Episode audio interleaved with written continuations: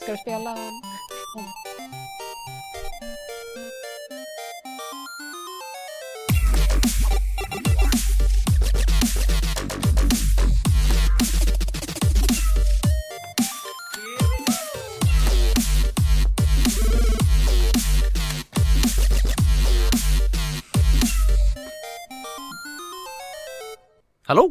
Välkommen till Medis Radio, live från Midsommarkransen. Det är den eh, 4 februari, söndagen. Det är en vacker dag idag. Och det är den första sändningen för oss i år. Just det, gott nytt 2018 i februari. Ja, efter lite paus nu i januari så är vi igång igen. Det är jag, Felix Eder, med Martin Lindberg. Johan Käck. Och Ronja Budak. Original 4 höll jag på att säga, men vi glömmer band. Men jag tänker bara, är det första gången vi sänder tillsammans? Jag kommer inte ihåg om vi har gjort det. Vi har sänt tillsammans Vi har gjort det. alla Ja, det har hänt. Någon gång. Once in a blue moon. ja men det känns som att det verkligen var någon, någon gång för skitlänge sedan. Jag kan inte komma ihåg det, men det har säkert hänt. Jag... Ja men nu är vi igång i alla Ja, fall. nu kör vi! Ja! Vi har, en hel, bra. vi har en hel del kul att snacka om idag. Vi ska prata en hel del film, det blir en hel del eh, tv-serier och en bok. Ja, en litteraturklassiker till och med. Oj oj oj, du har varit, varit finkulturell. Ja, jag spenderar julloven och läser lite grejer, men det, det var inte mycket att ge för det. Men vi, jag går kommer till det sen. Alright, jag skulle vilja prata, börja med att prata om den här lådan som du har på bordet här Ronja. Ja, eh, jag fick med mig en låda Dunkin Donuts idag. För de har öppnat två nya ställen här i Stockholm. En vid Fridhemsplan vid eh, webbhallen och en vid eh, Sveavägen. Där vid Norrtull. Det är ju trendigt värre med Dunkin alltså. Mm. Och eh, det, de hade faktiskt ett event när de öppnade. Och då var det så att de 50 första vid båda ställena fick eh, en årsförbrukning av donuts. Men det, Så. Oh Ja, så jag har faktiskt eh, vunnit en, eh, ett helt häfte. Eh, 52 biljetter som är värda en sån här sexpack med donuts. Så Oh shit. What? Och det är väldigt många, do- många donuts. 312 donuts. Och min kompis var också med så totalt har vi 624 donuts att käka. På ett år? Ja, Not enough. Diabetes. ja, så jag tänkte att vi skulle börja med en liten taste testing. Oh, Alright. vad trevligt. Mm. Jag dibs på Svea rike donuten. Ja, jag har delat upp alla i fyra bitar så alla får faktiskt smaka av alla. Nu, Felix, vilken vill du ha? Jag räcker dig en. Eh, ge mig den där med choklad på. Den Det här? ser bra ut. Ja, på. är en Boston cream och den har vaniljfyllning. Oh. Det ska läggas till att Medis Radio är på intet sätt sponsrad av Dunkin Donuts. Ska vi introducera hur de ser ut, de olika? Kan vi göra. Ja, de är Ja, väldigt färgglada.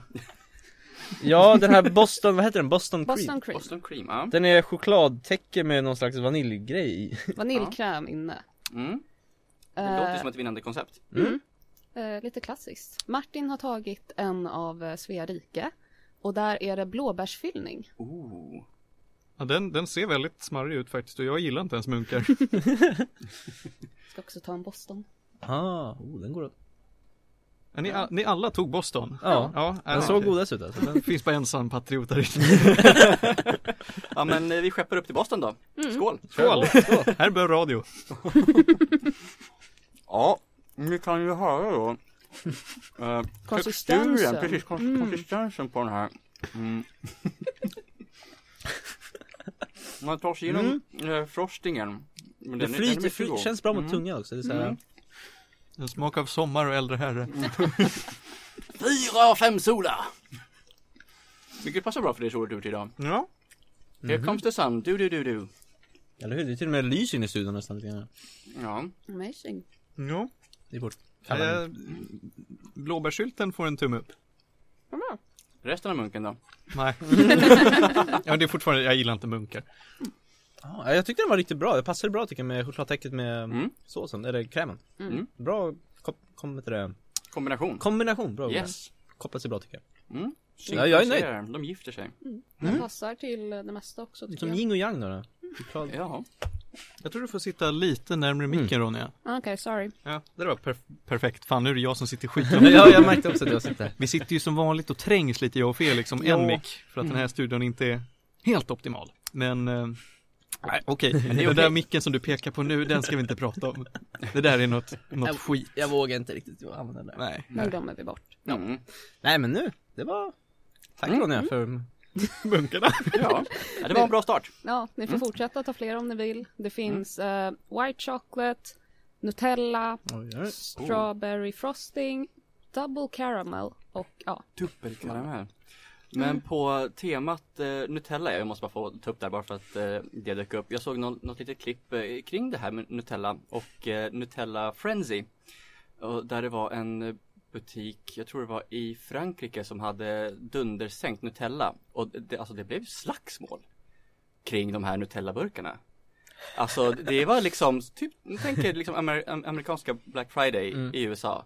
Fast kring Nutella i Frankrike. åh gud. Wow. Ja, eh, jag trodde inte att Nutella var en sån dunderstor grej. Jag vet att det liksom finns stora fans av Nutella, men ja, Men det, det är typ så, jag är lite så släkt från Österrike och där har de ju Nutella bara hemma och typ har på pannkakor och ibland på mackor och bara har det liksom som en så här grej i vardagen. Mm. Och när jag kommer dit så så här, åh, vad, vad gör ni med Nutellan som ska på mackan? Tycker jag är konstigt. Men det verkar vara en grej där. Men det är väl det Nutella är så här originellt för Ja. att ha på mackan. Ja men typ såhär pålägg typ. ja. Fast det är choklad. Äh, Ja. Eller mandel eller vad det är. Det är väl hasselnöt. hasselnöt, ja precis. Hasselnöt, eh, choklad, eh, mix av något slag. Jag, jag tycker att, eh, alltså det är typ gott men inte, det lever inte upp till hypen. Nej, det är lite starkt också. Det är så här, det blir, jag, så jag tycker det blir för mäktigt om du käkar. Jag åt en crepe eh, förra sommaren med Nutella och det gick nästan inte att äta för det var så här, man tog några tuggor och så var det så här, ah, Mm. Det var verkligen så här, det var för mycket på något sätt. Jag håller med dig. Jag tycker man kan äta en liten Mm. och sen är det bra. Mm, precis. Jag vet inte. Ja, det om Nutella. Ja, jag, jag hade en annan grej jag skulle vilja ta upp bara. Jag har ju, eh, det har ju hänt en del under jul va? Jag har ju fått 40 000 nya grejer att snacka om. Men jag, jag var på en liten tripp här i januari. Eh, Jag, jag åkte till Åland, men det var inte som vilken Ålandsresa som helst där man åker och partajar med, med fulla finska 60-åringar och sen vänder, utan det här var, var lite annan resa. Jag åkte på rättegång. Aj då. Ja, det var inte för mig. Utan, ja nu ska jag, jag ska försöka förklara det så kort som möjligt, men den halvpopulära hiphopgruppen Far och Son var åtalad för att ha byggt en gayklubb på uh, rysk mark på Åland under 2014 tror jag det var, kanske 15. Eh, I samband med att de gjorde ett tv-program på TV4 som heter Samhällsjudo. Eh, och det var lite konstigt att eh, ryska, ja det var ryska staten som väckte åtal då. De åtalade inte TV4 eller produktionsbolaget utan nej nej, bara programledarna okej. För det är, för, för det är rimligt. Ja, Men då bjöd de in sina fans att åka med eh, och göra, liksom, gå på lite stand-up, festa lite på båten och sen gå på rättegång och ha det bra. Och jag följde med på det här. Det var 700 personer i en stor Facebookgrupp som sa att nu åker vi med. När jag kommer fram till terminalen är vi två. Wow. Vi var två fans och eh, ja, två komiker och en, eh, ett juridiskt ombud, vilket jag påståendevis tror är eh, ett ragg. Förlåt Sofia. Åh, Jag tror att det bara är ett ragg. eh, men det, det var en jättehärlig resa. Jag fick till och med göra stand-up tillsammans med Simon Gärdefors och Johannes Bränning. Det var helt sjukt. Åh fy fan. På en, en, liten, eh, en liten sketen klubb på Åland. Klubb Bastun heter det.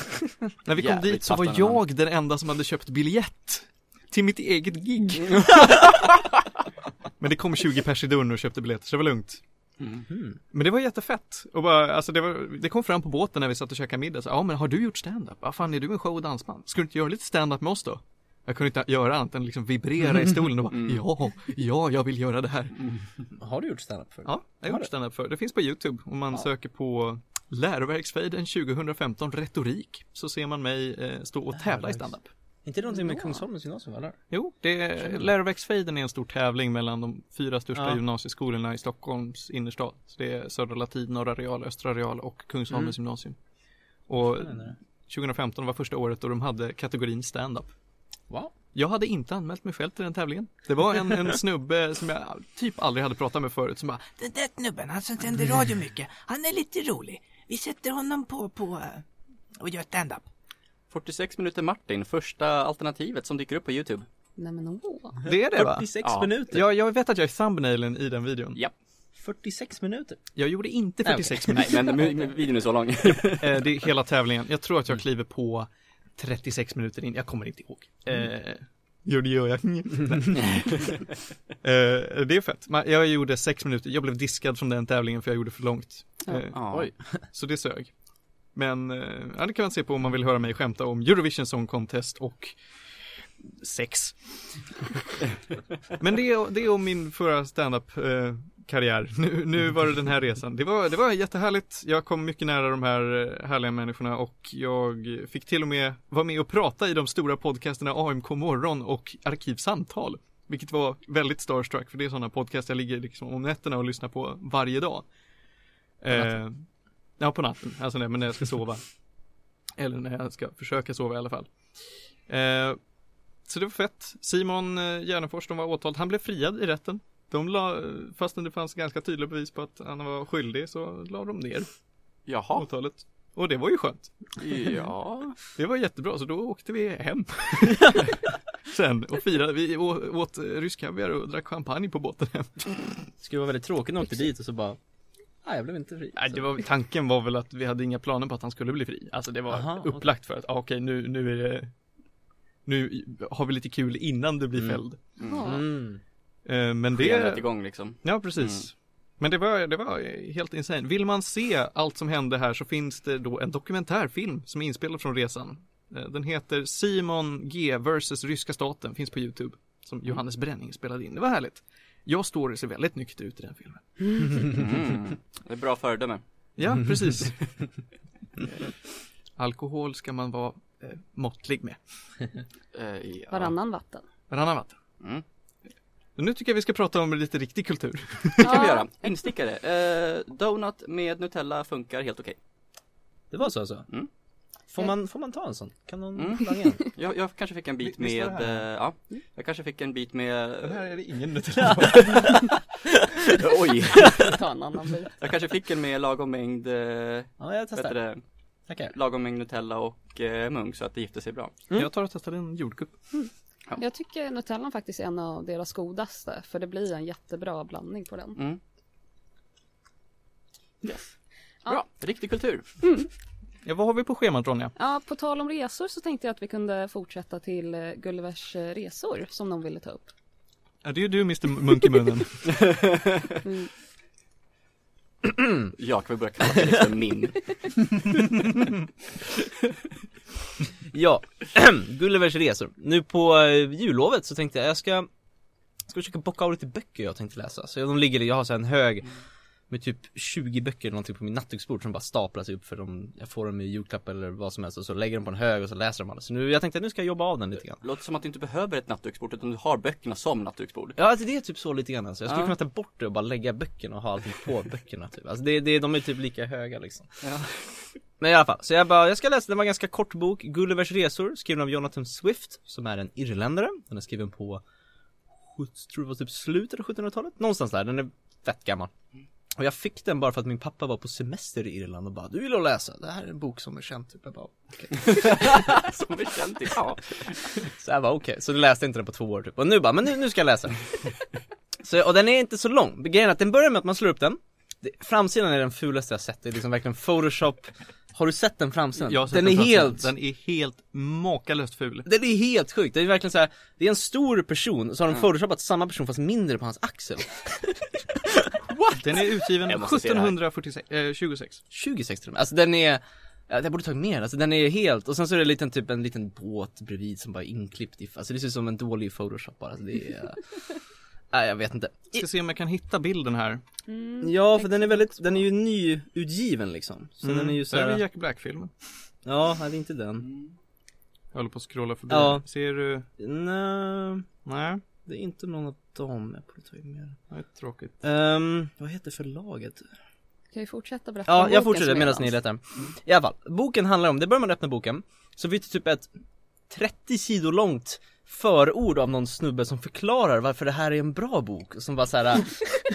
Han förklar, han går igenom kapitel för, det här, den här boken är som att den är skriven för folk som har läst den på 1700-talet och bara nu ska introducera den för nutida generationer och förstå varför den är bra. Så de introducerar, han, han går igenom typ kapitel för kapitel i boken innan du har läst dem och bara det här på den Oh. tiden reflekterar det här samhällsskiktet Och det var intressant för den grejen typ Och jag bara, va? Alltså, Jag fattar inte, jag hade inte läst boken heller Det var typ en analysering eller? Ja, typ, men jag tror mest bara för att man skulle förstå vem, varför den var relevant då, för att, ja, i vilket fall, så jag bara scrollade igenom, eller bläddrade igenom 40 sidor typ, hoppade Oj. in det var, Och sen så kom jag fram till kapitel, alltså så började jag läsa boken Och det roliga med den här boken är att varje kapitel börjar med en summering av kapitlet På fem rader typ Det är också väldigt udda Kapitel 1, i det här kapitlet så händer det här Och sen börjar den I vilket fall, Gullivers resor, själva storyn, handlar om en, en engelsman tror jag det som heter Gulliver Jag vet inte vad han heter för honom eh, Och han gillar att resa, Jag tror han heter John faktiskt. är det så? Jag tror han heter John Det kanske Gulliver. är så.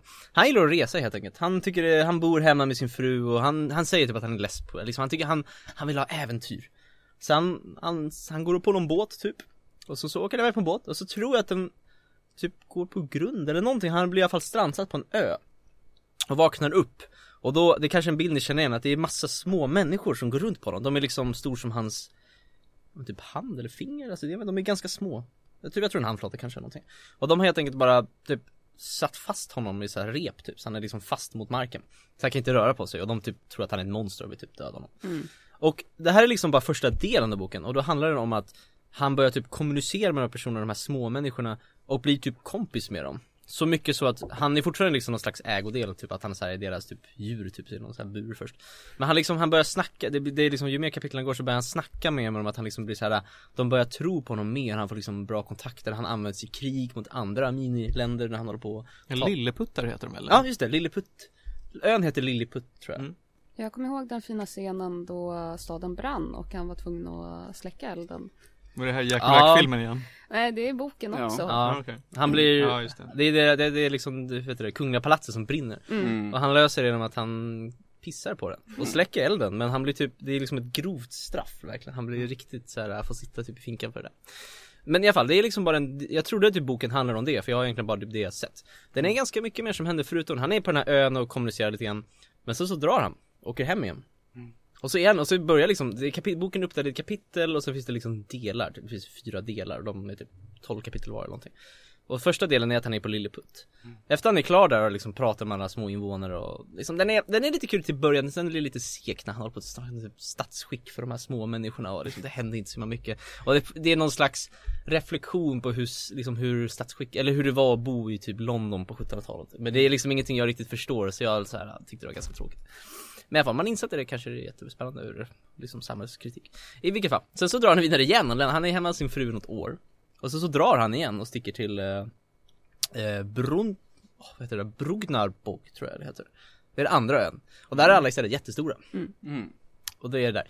Och då är det liksom, det är lite samma sak, han blir typ fångatagen Eller typ barnet tycker om att leka med honom för att han är lite djur typ eller någonting och så har de i en bur.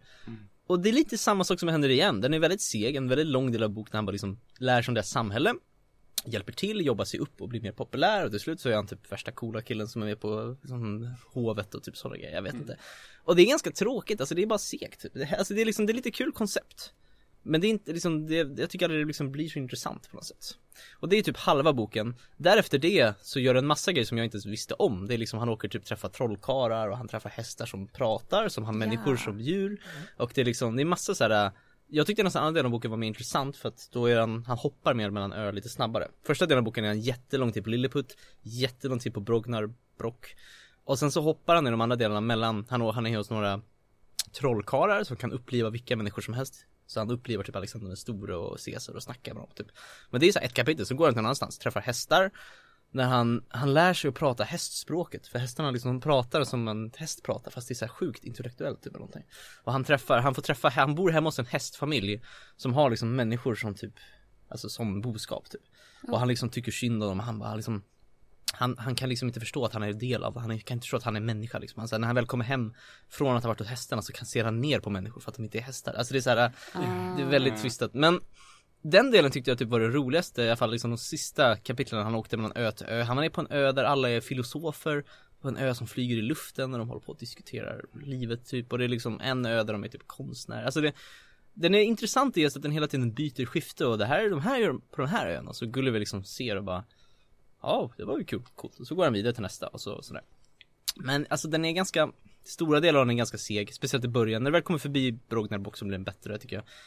Men den är inte så, alltså jag vet inte vad jag förväntar mig. Jag hade tänkt att det var någon slags klassiker som verkligen så här skulle expandera mitt sinne för litteratur men jag tycker inte att det var så. Det var lite kul ibland, det var lite kul karaktärer, det var lite kul så här, intressanta idéer men det var inget så här äh, som riktigt så här. Jag tyckte inte det var så himla spännande helt enkelt. Jag jag, skulle, jag vet inte om jag skulle rekommendera det. Kanske vissa avsnitt men det kan lika gärna typ se, läsa om det bara på Wikipedia eller någonting. Det är inget som riktigt stack ut för mig i alla fall. Nej, alltså när, när jag, jag läste den när jag var jätteliten, tror jag kan vara 8-9 eller någonting. Eh, vilket var dumt, för att en 8-9-åring ska nog inte läsa sånt här som är någon typ av 1700-tals samhällskritik. Mm. Men då påminde det mig mycket om Iliaden och Odysseen. Har du läst Som jag, dem? ja, men jag var alltså åtta hade jag läst Oj. Odysseen. Vilket var dumt. Nej, men alltså jag, jag, jag läste fruktansvärt svåra böcker när jag var liten för att mina vanliga barnböcker tog slut. Eh, men det var liksom var ju på samma sätt att ja visst han åker till en plats, eh, han säger ja här händer lite coola grejer och så åker han vidare.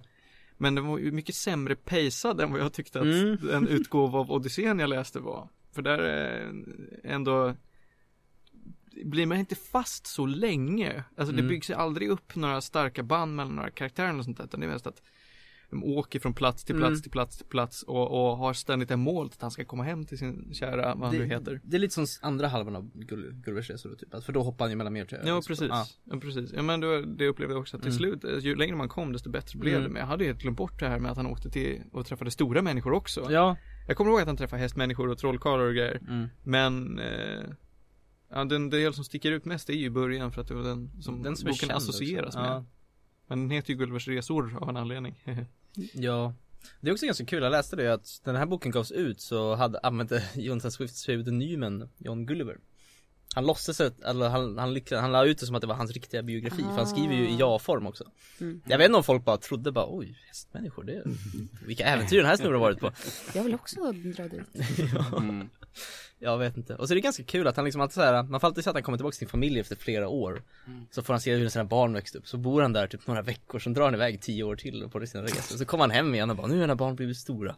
Det var kul att vara och se dem, men jag, jag längtar ut på äventyr igen. Typ. och så, Man får liksom alltid se hans familj i någon så här sida då och då. Så Han tar man, aldrig med sig något, något av sina barn? Nej, han låter dem vara kvar.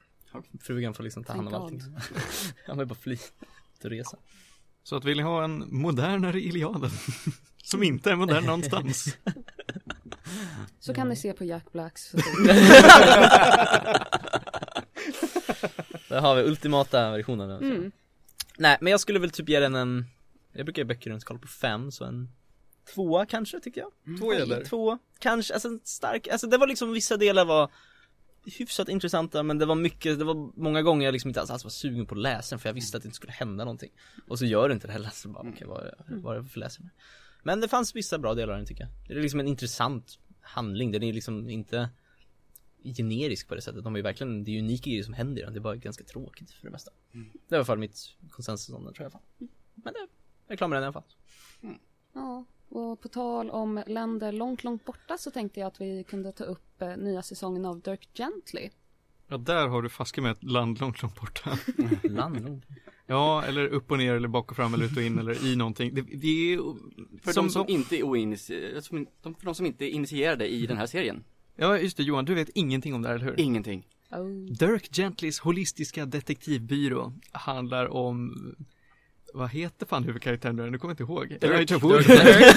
nej, nej, nej, nej, det, jag kan inte säga att det är han som är i fokus. Todd. Todd heter jag, Todd någonting någonting. Eh, Todd, som i den här härliga Netflix-serien spelas av Elijah Wood. Det pratade vi om för några veckor sedan, men du får en snabb rundown. Eh, I den första säsongen så jobbar Todd på ett hotell och det börjar hända konstiga saker med honom. Han träffar bland annat den otroligt excentriska detektiven Dirk Gently. Som tar på sig fall när, lite när det passar. Fallen kommer till honom, han kommer inte till fallen. Och han Ah. tror, eftersom att han är holistisk, så tror han att allting löser sig av sig självt. Han kommer vara på rätt plats vid rätt tillfälle. Saker händer av en anledning. Det är typ öde, öde är nice och bara be along for the ride. Så att han försöker aldrig. Det bara händer liksom. Det bara händer. Bara det finns en detektiv där så kommer det gå bra Men nu ska vi inte spoila sönder den första säsongen, men i den andra säsongen så eh, har de bytt lite perspektiv. Första så var det mycket med tidsresor och eh, byta kroppar med varandra. Här är det mer, det finns en annan värld i vår värld och den världen är lite ut och in och bak och fram, upp och ner. Mm. Eh, F- Får jag fråga, jag har inte sett den andra säsongen, jag har bara sett första. Hur kopplade är de? Finns det någon slags gemensam story eller? är det eh, den följer ju upp ett par månader, kanske veckor, Eh, i några månader skulle jag säga. efter första säsongen. Mm. Eh, så att karaktärerna är där man tror att de ska Mm. vara. Eh, de flesta karaktärerna från första säsongen som är av någorlunda vikt Mm. återvänder. Mm. Eh, För det känns som att den första var ganska komplett liksom. De löste ju jo, precis. Ja, men liksom. alla liksom karaktärer som verkade få sin storyline avslutad, den, Mm. då släppte de dem. Men alla som var liksom med i Dirk Gently-gänget, de fortsätter att att åka vidare. De är i någon liten härlig stad, i, det är inte Maine, Va? Eh, men de är i någon liten härlig stad i något, någon liten sketen stat i USA och bara hänger i den här lilla småstaden. För att det händer massa shit där. Och det finns ingen plan på att åka därifrån. Alltså det är ju... Ja. De letar ju efter eh, Dirk för att någonting hände i slutet av första säsongen. Och eh, då tänk, försöker de så här vara positiva och bara det här hände av en anledning. Vi borde vara här för att det är konstiga grejer som händer. Och eh, ja, nu tappar jag tråden helt men De hittar crazy shit. De hittar en bil i ett träd, de hittar människor i ett träd, de hittar en båt på, på land. Oh. Eh, ja, de hittar en hel del grejer. Eh, det kommer lite nya härliga karaktärer, mycket härliga skådisar den här ja, säsongen. Jag skulle alla har vilja varit jättebra tycker jag. Ja, verkligen. Några jag skulle kända. vilja slå ett extra stort slag för Alan Tydock, han som spelar Oh, Wash i, Wash. Alltid Firefly. bra. Och han spelar också Han eh, kycklingen i Moana. Det gör han. Ja! Han spelar, spelar- eh, Ja, ja, ja. är det Tucker eller Dale? Han spelar nog Dale i Tucker and Dale vs. Evil. Ja, ah, jag har inte sett den faktiskt. Åh gud, det är, det är en ganska bra, vad ska man säga, skräckkomedi. Han, han spelar roboten i Rogue One, vet jag. Ja, Ja, det gör han. Jag såg Zootropolis eh, härom eh, dagen och han han är Weaselton. Jaha. Oh. Ja, Alan Tydock är i alla fall eh, härlig man som, av många, många talanger. Verkligen. han har, han har eh, hållit måttet sen Firefly. Eh, men här spelar han eh, den extremt onde och lite galne skurken, är han kanske inte, men, men eh, någon typ av skurken, Mr. Priest. Och han jobbar då för Blackwing men eh, de la av honom. Precis, Blackwing är ju ett eh, government secret agency som ska jaga rätt på alla de här speciella människorna som det händer crazy grejer med. Typ alla, vi, kallar dem för holistiska människor, men inte bara det. Eh, ja, men det, jag tycker, jag, rent spontant tyckte jag att den här säsongen var lite sämre, men det var mest för att jag inte gillade temat. Alltså jag gillade inte det här med alternativ sagovärld. Jaha, jag tyckte väldigt mycket om det och eh, att de gjorde det rätt bra. Det var lite, väl, jag tycker alltid det är kul att se sån här scenografi också. Att det blir så mycket färger och sånt. Och så här, alla makeupartister, det var ju hon den där snigelkvinnan också. Ja, det var häftigt. Mm. Ja, det I den alternativa sagovärlden man dyker in i så finns det Snigel? snigler, eller snigelmänniskor. Bland annat. Mm. Mm. Så det har varit jättecoola masker. De har ju obviously budgeten till att fortsätta det här också. Jag tyckte det var lite konstigt för den första fick inte så mycket tittarsiffror. Mm, Så att, eh, verkligen. ja, det var, de som såg den uppskattade den men det, Netflix har suttit och hållit hårt i tyglarna på den och sagt att ah, men det, vi tjänar inte så bra på den här serien. Nej. Mm. Men för jag vet att jag tyckte första gången var väldigt bra men jag tyckte den var lite rörig i slutet för det var så mycket tidsresor och Ja, kroppar de- som ja. byttes Knöt slut. ihop det väldigt ha- hastigt och lustigt. Ja, jag satt där och jag förstod, jag var såhär, ja jag har förstått det bara, nej det har jag inte, jag förstår inte hur det hängde ihop riktigt. Hur liksom är själva, är det en komplett story som känns, när man är klar med den, känns det som att det var, förstod ungefär vad som hände den? Ja, jo men det är det. Okej, Det tycker jag. Eh, De, det blir mycket enklare att knyta ihop säcken i och med att det är inte tidsresor. Ja, precis. Och den Ja. kopplar mycket tydligare till, till hur boken gör det här. Mm.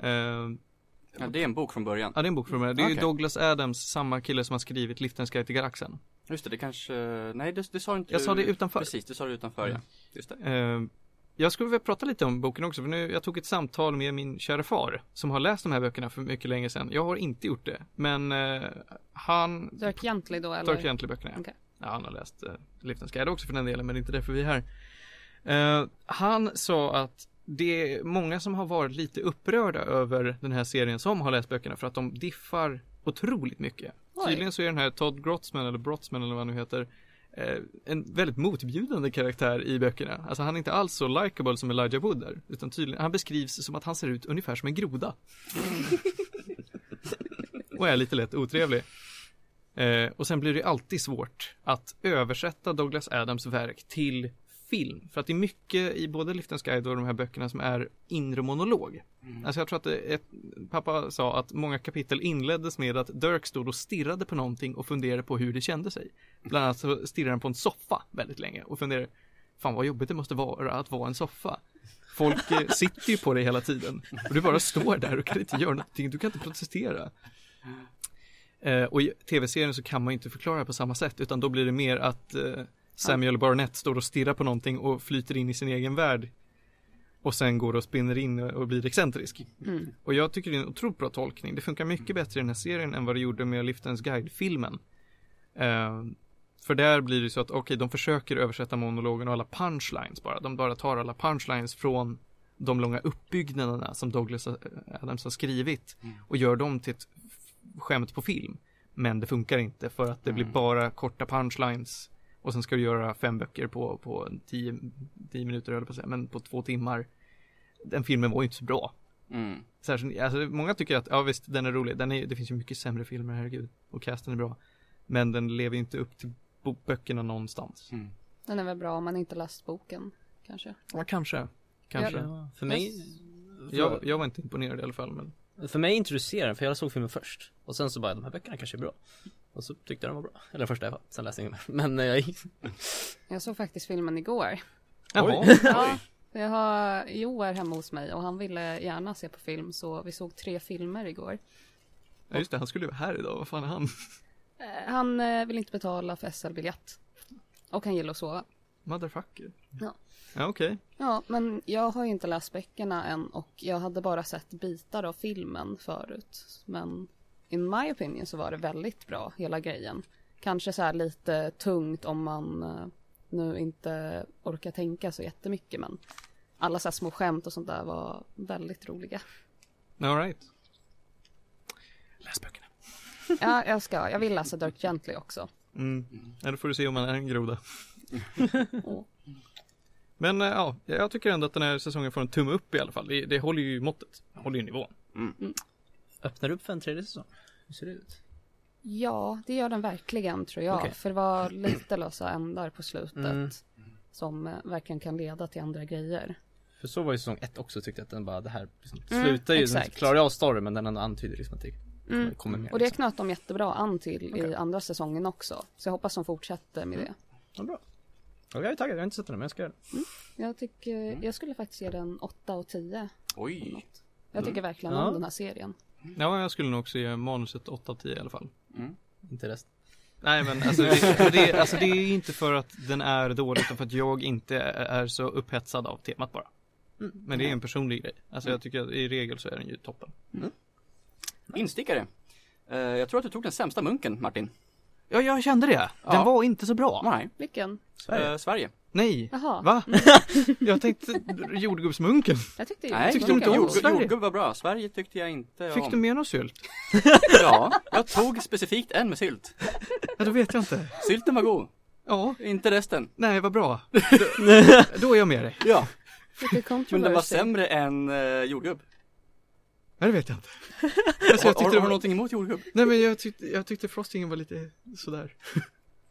Det var ju lite smak av jordgubb. Ja. Ja. Den gjorde det den skulle göra. Jag gillar inte munkar. men jag gillar sylt. Ja, det är fan så. Sylt och senap. Hej. Har jag fel eller? Vil- vilken föredrar du på en korv? Är det här Jepp eller?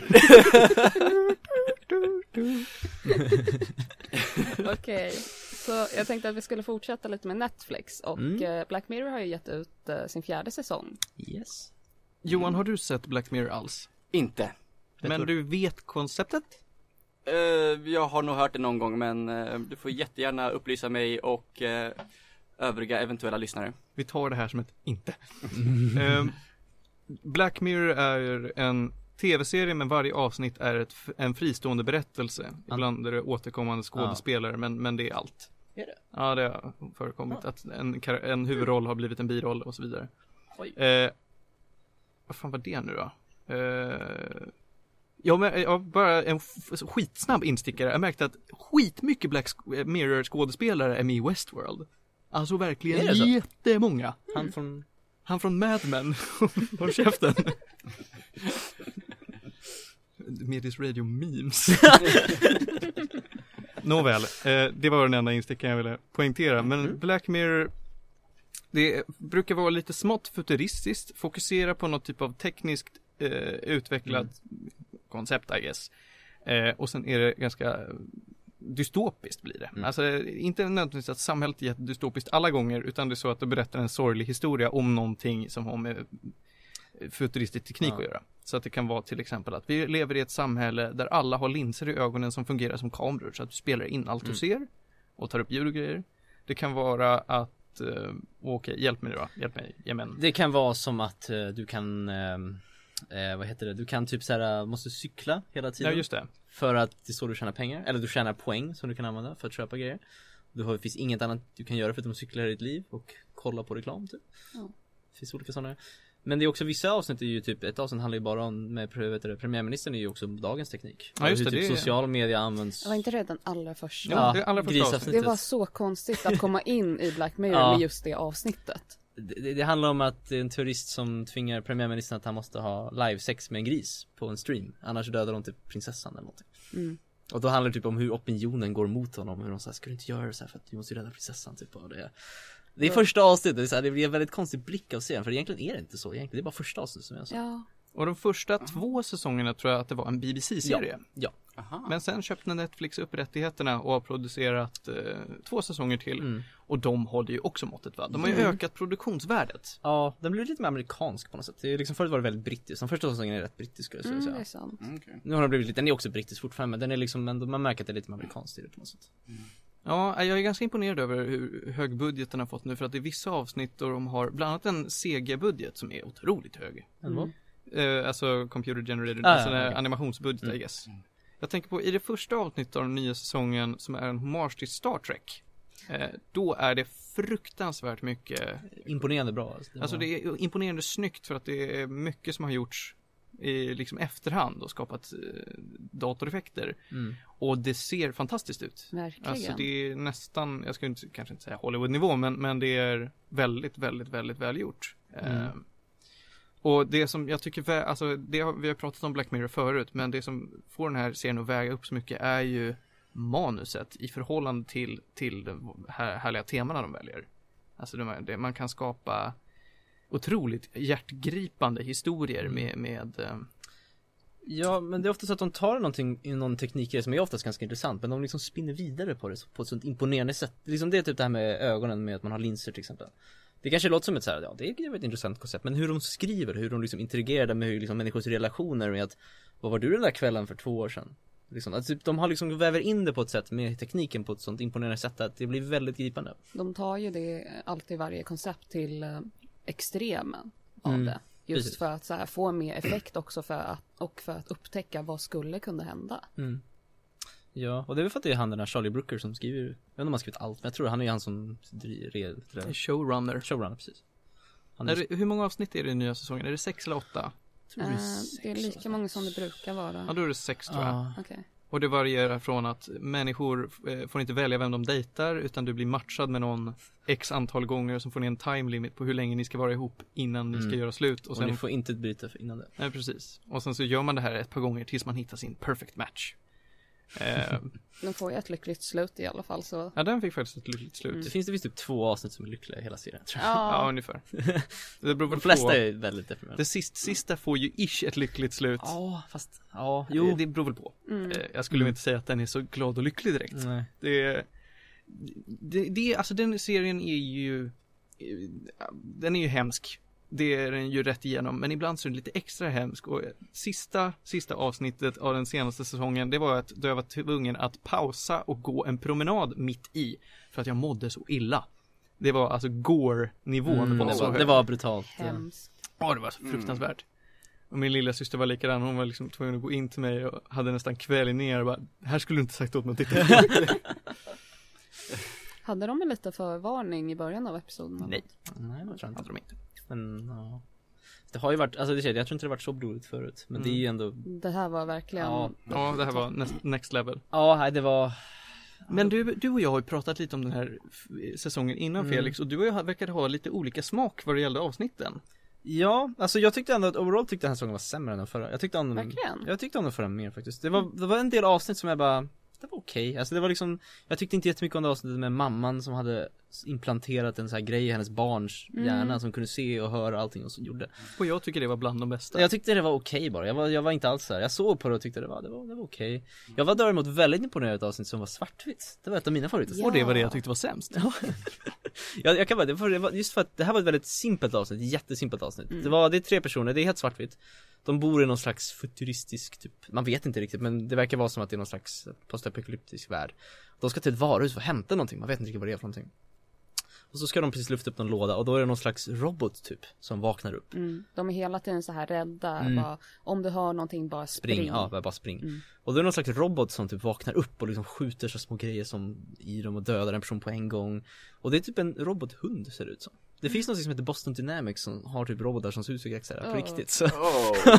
så jag vet inte om de tog inspiration från dem De ser verkligen, jag såg en video, de ser likadana ut typ, funkar på samma sätt Men i alla fall, att det, de har, alltså hela, hela det avsnittet, det är inte så långt heller, det är typ ett av de kortaste tror jag, 40 minuter. Det handlar bara om att det är en tjej som blir jagad av en sån här hundgrej, hundrobot som försöker mörda henne bara.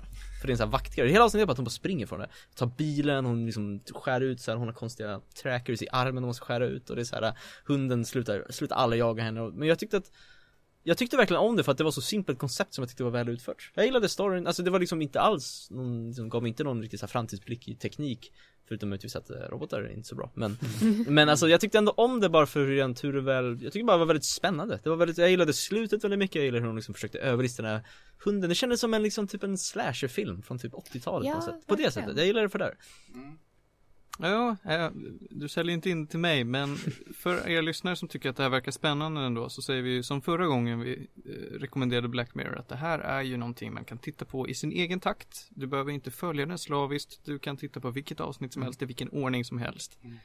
Eh, så att den, den får ju en, en stor tumme upp från oss alla. Produktionsvärdet är bra, manuset är otroligt Mm. och Mr Showrunner, vad hette han? Charlie Brooker Han är ju ett modernt geni. mm. Mm. Det enda är väl dock att jag vet att Netflix ordrade bara två säsonger av den. Och de har inte förlängt det hittills. Så jag är, det är lite osäkert om de ska göra fler säsonger, de har inte sagt någonting än tror jag. Så vi får se, jag, jag hoppas, jag tror att den är ganska stor nu, alltså den blir, det känns som fler och fler kollar på den. Ja. Den är väldigt populär. För jag, jag kollade på den när förs- andra säsongen precis kom ut.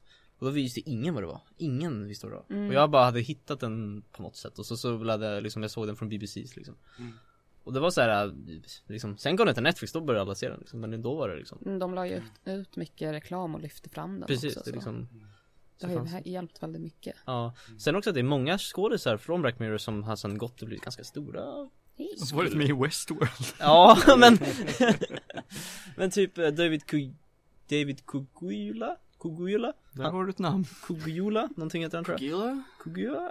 Jag vet inte. Det är han som är från cykelavsnittet Ja, Ja, Han blev ju nu, han var ju huvudrollen i Get Out var han? Pratade vi om Ja. Get Out? Jag kommer inte nej vi har inte pratat om Den det, är men det är riktigt- han som är mm, Det är en riktigt bra skräckkomedi Mm. film Han blev ju också nominerad för någonting Eller den filmen fick Jag massor med Ja, pris den, ja. Den var nominerad Bästa film och massa grejer liksom Men den var Så typ där, sen så är det ju liksom Hon från Jurassic Park? Nej Jurassic World är med i ett avsnitt Dallas Bryce Howard Ja Vilket eh, avsnitt? eh, Det här sociala medieavsnittet Som också är ett väldigt bra avsnitt Där man måste Ah. ranka varandra För allting man gör Man Ja. har som en, alltså man rankar allting 1 till 5 typ såhär, Så man har en average score på sig själv Mm. Så typ, typ min average score är 4,2 Då har du vissa förmåner över andra Som har lägre Ja, rating det verkade ju styra samhället Ja, väldigt mycket. precis. Så man kom inte in på sitt jobb till exempel. Om Om man man, inte var under, under fyra. Ja.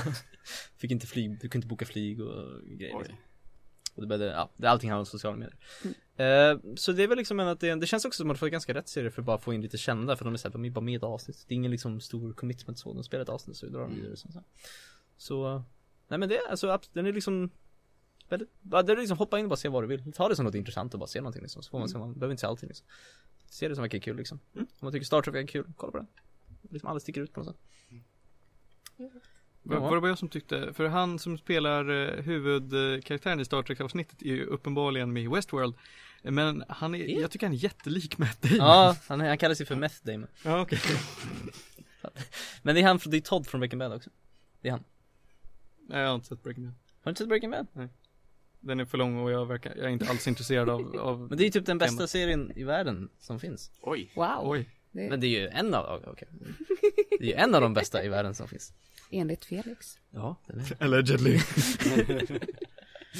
eh, Men han är med där också, det väl där innan, innan Men ja, han, han är ju med i Fargo också Jag har fortfarande inte sett Fargo. Okej, den är också, Fast den vill jag se. den är väldigt bra också jag tror jag sett Fargo faktiskt. Det är en film också Koppla så- inte ihop ja. det med Argo.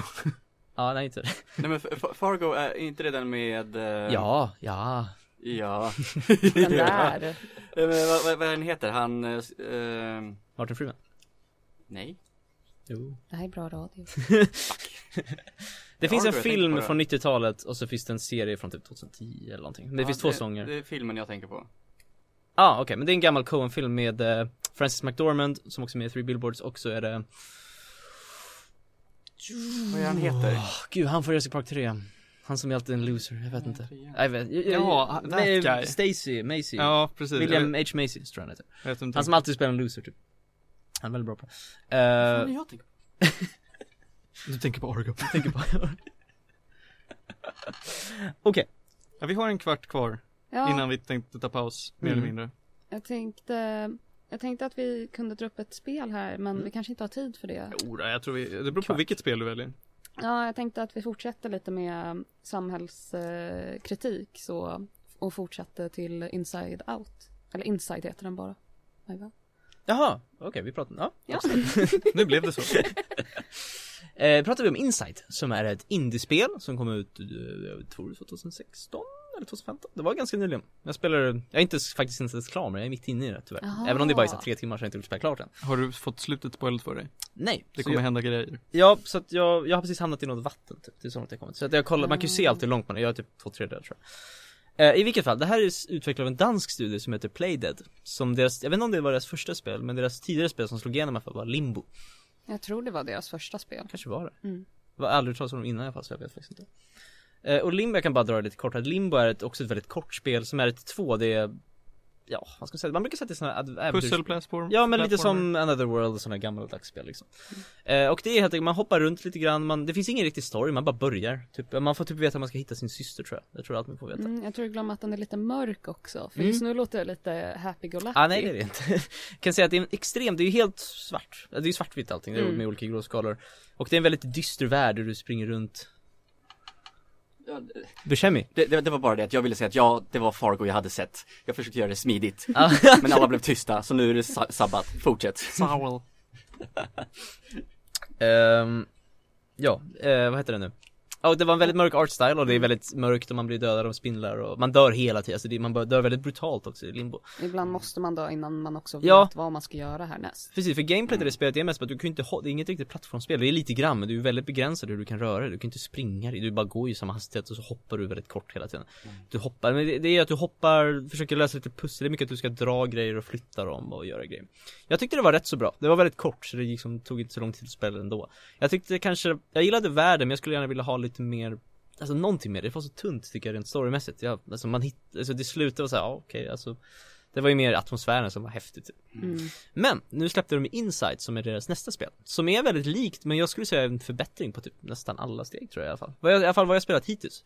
För nu, även om det är väldigt tunt på story ändå, att man får, det är ingen dialog i den om det inte kommer någonting. Ja. Och man får liksom inte riktigt veta någonting. Men man vet att det man börjar i en liten skog och man är en liten pojke. På, jag vet inte, det är som en limbo, man var en liten pojke också. Men nu är det i färg och spelet är typ i 3D fast man springer bara i 2D. Det ser ut att vara i 3D, det är alltid, Ah, springer man inte 2,5D ändå? Alltså man rör sig väl in och ut i bilden ibland? Det är vissa fast det är alltid bara rakt fram. Du kan bara gå, du kanske att gubben går framåt. I kameramässigt. Ah, okej, ja men då är du det kan inte- 2,5D. I guess. Ja precis, 2,5 men det är ändå, du rör ändå på ett spår liksom, du kan inte flytta på det. Eh, och då är det också, det är ganska likt gameplay, du börjar vakna i en liten skog, du blir förföljd av massa snubbar med hundar som äter upp dig väldigt mycket. Ja, jo, där har jag, där har jag sett. Mm. Mm.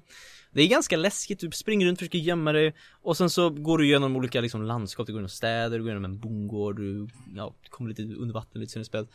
Och det är ändå ganska tunt på story, det är någon, jag vet fortfarande inte riktigt vad story, storyn handlar om. Det är någonting att det finns någon slags regim eller någonting som är väldigt, eh, ja, de, vet inte, de försöker alltid kidnappa dig och man ser att de har någon slags Eh, vad heter det, de typ hjärntvättar alla invånare och får dem att röra sig på ett speciellt sätt med någon slags signal. Så det är någon slags det är någon slags, liksom typ regering, någonting som händer som håller på att styra allting. Men det är väldigt tunt ändå. Men jag tycker ändå att det räcker på något sätt. Alltså för att det var så kort, det är väldigt, det, gameplayet är typ samma som Limbo. Man springer fram och tillbaka, man flyttar på grejer, det är lite ett pussel, man ska knuffa grejer. Jag tycker pusslen är lite bättre för att man får vara med och styra andra NPCer ibland. Att du kan försöka mindcontrolla andra personer, vilket jag tycker blir en bättre mix. Eh, för då spelar du lite olika, en del pussel är faktiskt hyfsat kul liksom. Eh, men det är ingenting som har varit genialiskt kanske. Men jag, alltså det bästa med spelet är hur snyggt det är tycker jag. I hur liksom, hur det integreras med världen. De bygger, det är så bra, liksom, man, jag blir intresserad i den här, jag blir insatt i den här världen de presenterar. De har aldrig sagt ett ord om det, man får bara se i bakgrunden hur du springer runt, hur du blir jagad, hur alla interagerar mot dig. Mm. Det är så snyggt gjort på något sätt, för det är ju verkligen, det är ju som en 3D-miljö bara att du rör dig i 2D. Och du liksom ibland rör dig in mot kameran, längre bort mot kameran, du ser grejer som händer i bakgrunden. Det är väldigt detaljerat allting. Jag det, gillar hur de sätter upp kameran vid Mm. vissa delar som man till exempel ska se så här en överblick över Ja, de här människorna precis. som eh, marscherar. det är jättesnyggt va? Jag tycker, jag, jag tycker det är riktigt eh, fint faktiskt. Och det, så det är liksom väldigt snyggt att springa runt där och det berättar ändå en väldigt intressant handling typ man ska. Så det är liksom, det är väldigt fint allting liksom. Mm. Så, men Samtidigt, jag vet inte, jag är inte så här, jag tycker inte storyn är fantastisk så för att det finns inte så mycket story egentligen. Och gameplayet är inte heller otroligt bra liksom. Det är ändå ganska stelt, du springer och hoppar lite grann och så. Men jag tycker ändå att alltså, det är så kort, nu har jag bara spelat i typ två timmar så att jag har hört att det är typ tre, fyra någonting. Ja. Men jag tycker ändå att det räcker. Jag, jag är väldigt positivt överraskad över hur mycket bättre jag tycker det är än Limbo faktiskt. Och jag tyckte ändå om Limbo. För att det var, där tyckte jag var lite väl tunt med att det inte fanns någon kontext för någonting liksom. Men det är väldigt snyggt, jag gillar artstylen. Gameplayet är typ kul, det är liksom inte sjukt kul men det är, jag tycker det verkar väldigt bra. Så jag är sugen på att spela klart det faktiskt. Vill du göra några gäddor? Mm. Jag kan säga en preliminär typ åtta kanske. Men jag vill, jag vill spela klart det först innan jag Får se vad som händer med slutet, för det är, det är kraftigt. Ja, nu kanske du, nu hypar du upp det mig. Ja, men jag, förlåt.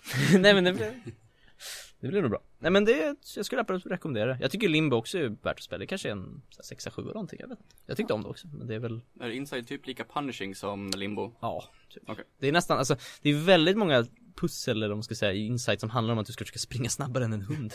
Det är så många ställen där du sen dör av hunden och äter upp dig.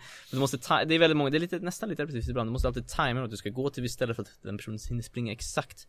Och sen behöver du gå, du måste tajma hur en typ NPC rör sig så att du precis hinner springa till visst ställe. Du blir jagad av vattenmonster, det är massa sånt att du försöker tajma allting rätt. Och då är det väldigt mycket trial and error. Mm. Men det är ett väldigt bra checkpoint-system ändå. Du liksom, behöver nästan aldrig spela om någonting, alltså om- som du har gjort tidigare och klarat av liksom. Så det tycker jag är väldigt bra. Mm. Så det är aldrig frustrerande på det sättet. Och det går liksom till starta på en gång. Så, så det, det är inget problem. Så att, eh, det är bara att det är ofta, de förlitar sig väldigt mycket på att du ska komma på rätt sätt att ställa dig, så att den ställer sig där så att du kan springa iväg snabbt. Mm. Men eh, ja, annars tycker jag ändå att det är ett väldigt välgjort spel. Jag är nyfiken på vad de hittar nu. För känns som de verkligen så här utvecklas till ett koncept lite grann. Alltså, Insight känns som en ganska naturlig fortsättning på Limbo på något sätt. De är Ja. väldigt lika, Mm. men ändå mer utvecklat på något sätt. Så får se vad de, vad de hittar på nästa. Men det är en intressant studio, ett intressant indie-studio. Får se vad de hittar på härnäst liksom. Är det någon musik alls i det eller? Jag kan inte komma på någonting, jag vet Ja, inte. jag har för mig att det inte är så mycket. Är det någonting som... Ja, är det bara jag och Johan som hör lite brus Jag i? hörde lite också. Ja. Jag vet inte var det Ja. kommer ifrån. Mm. Hoppas att inte lyssnarna hör det.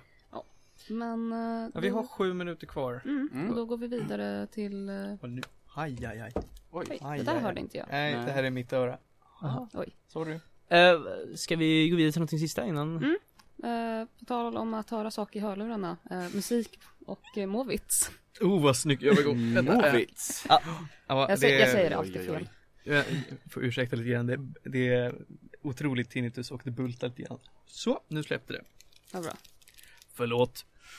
Ja, jag hinner väl, eh, vi måste ju inte ta paus mitt prick hela, vi kan ju ta paus lite innan. Så jag kan ta, ta en liten snabbis om movies innan vi spelar lite musik i pausen. Snabbits som Movits. Ja. Nå- hur många här vet vad, vad movies är för någon typ av band? In, aldrig talas om. Alltså jag har hört talas om dem. Wow. Okej. Aldrig talas om. Movies är ett väldigt spännande band. Det började som eh, ett jazzband, typ, med hiphop-influenser. Som att sångaren mer rappar än vad han sjunger. Men det är alltså stråkinstrument, det, det är mycket blås.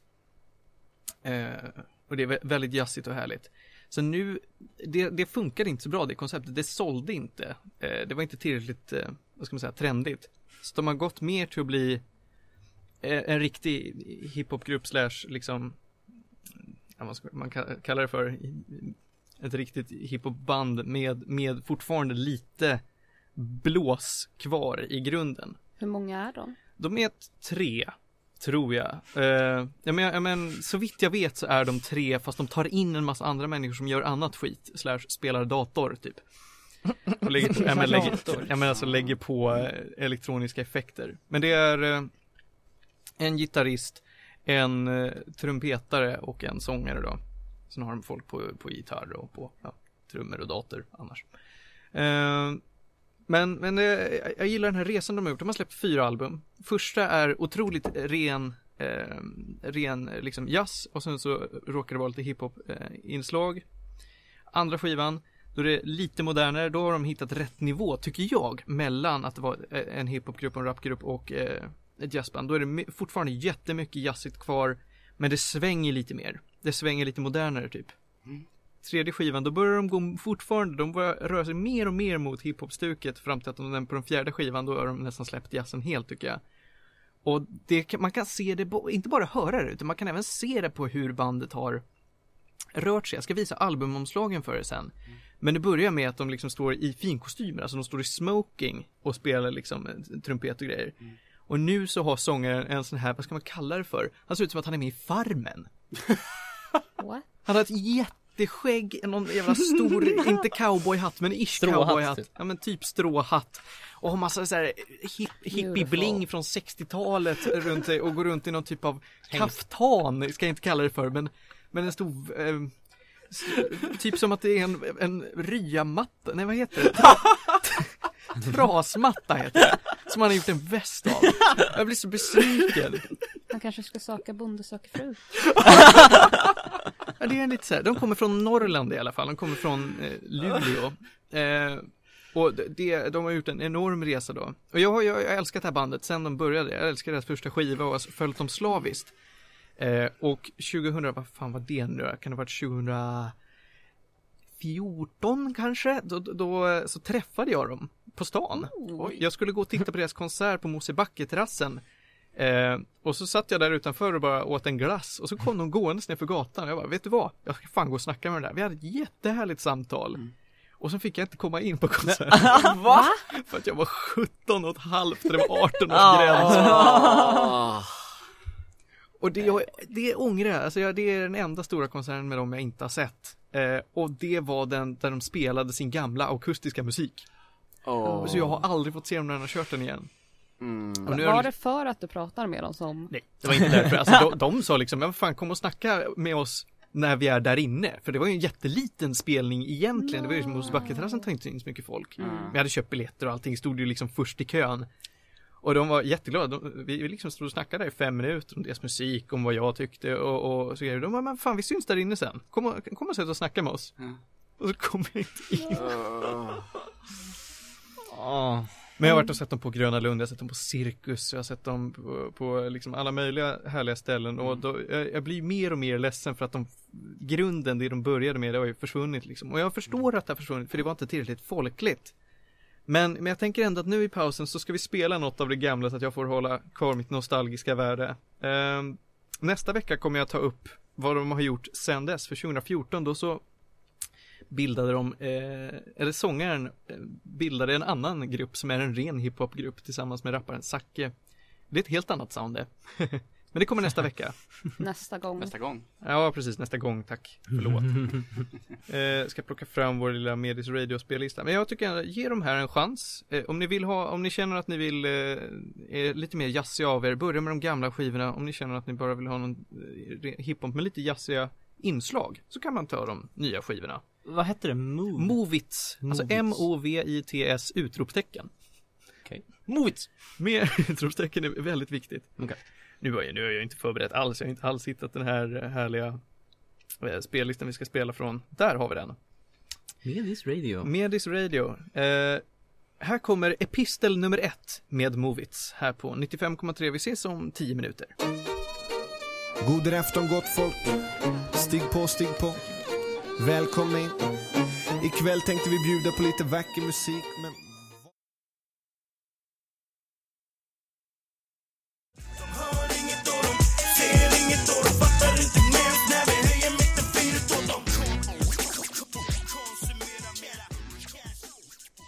Yes, där är vi tillbaka i timme två med Medis Radio Trendigt Värre här på 95,3 Stockholm Lokalradio.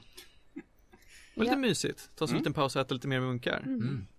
Vad står näst på agendan Ronja? Jag tänkte att vi tar mitt... Ja förlåt, förlåt, fan jag måste Fan jag glömmer det varje gång Det där var eh, eh, Fingret åt dem med den otroligt populära rapgruppen Fattar du? Sorry, jag glömmer det ungefär hälften av alla gångerna Dåligt. Ja, bu för mig, så Kör igång Ronja Jag tänkte att vi tar lite mer svensk kultur. Så ni får dra upp eh, Grotesco. Ja, nu är det här. Mm. Grotesco Nu är det så att jag känner inte till dem alls så ni får gå igenom lite med mig. Det är lite spännande att du på något sätt har lyckats undvika det här Inte ett enda liksom sketch eller avsnitt. Jag har hört namnet väldigt mycket men jag tror det är för att jag hänger med Martin. Mm.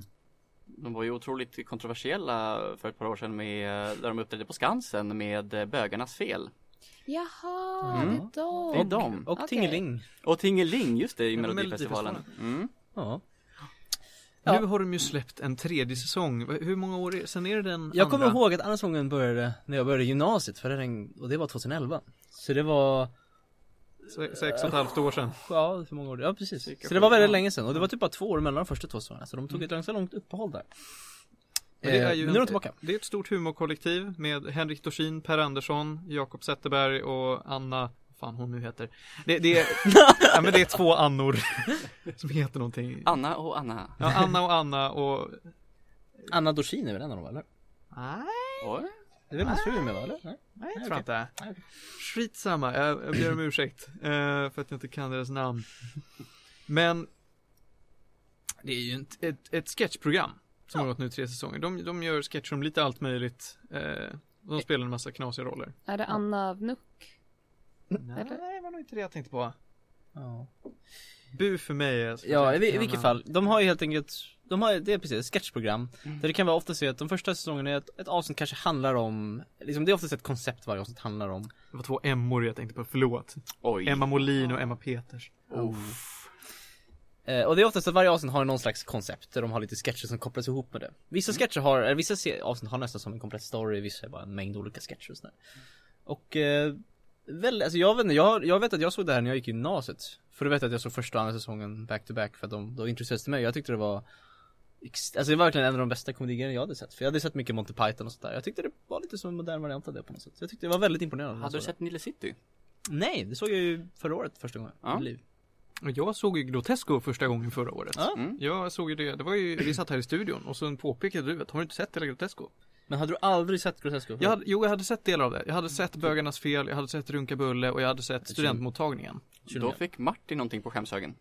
Ja, då fick jag någonting på skämshögen. Ja. Och det betade jag tag i när det låg ute på öppet arkiv. Mm. Och nu är jag igenom alla tre säsonger. Nice. Och den tredje säsongen är ju kanske den lite mest spännande att prata om nu för att den är så aktuell. Mm. Ska vi bara snabbt introducera kort vad de andra två säsongerna handlar om? Absolut. Jag kan bara säga att alltså, de är bara en samling, ja precis som, som du sa, en samling sketcher men det är liksom ett avsnitt handlar om att kaffet tar slut i Stockholm och då är det det är som typ droger, de försöker hitta stashes, kaffe och Ett annat avsnitt handlar om att öppnas en portal till Göteborg på 70-talet. 80-talet. Ja, något sånt där.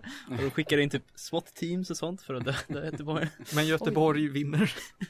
Va? Väldigt stort. Jag tror att det är första avsnittet. Mm, det är första avsnittet, när alla göteborgarna går in och marscherar in i Stockholm och Göteborg är staden på G.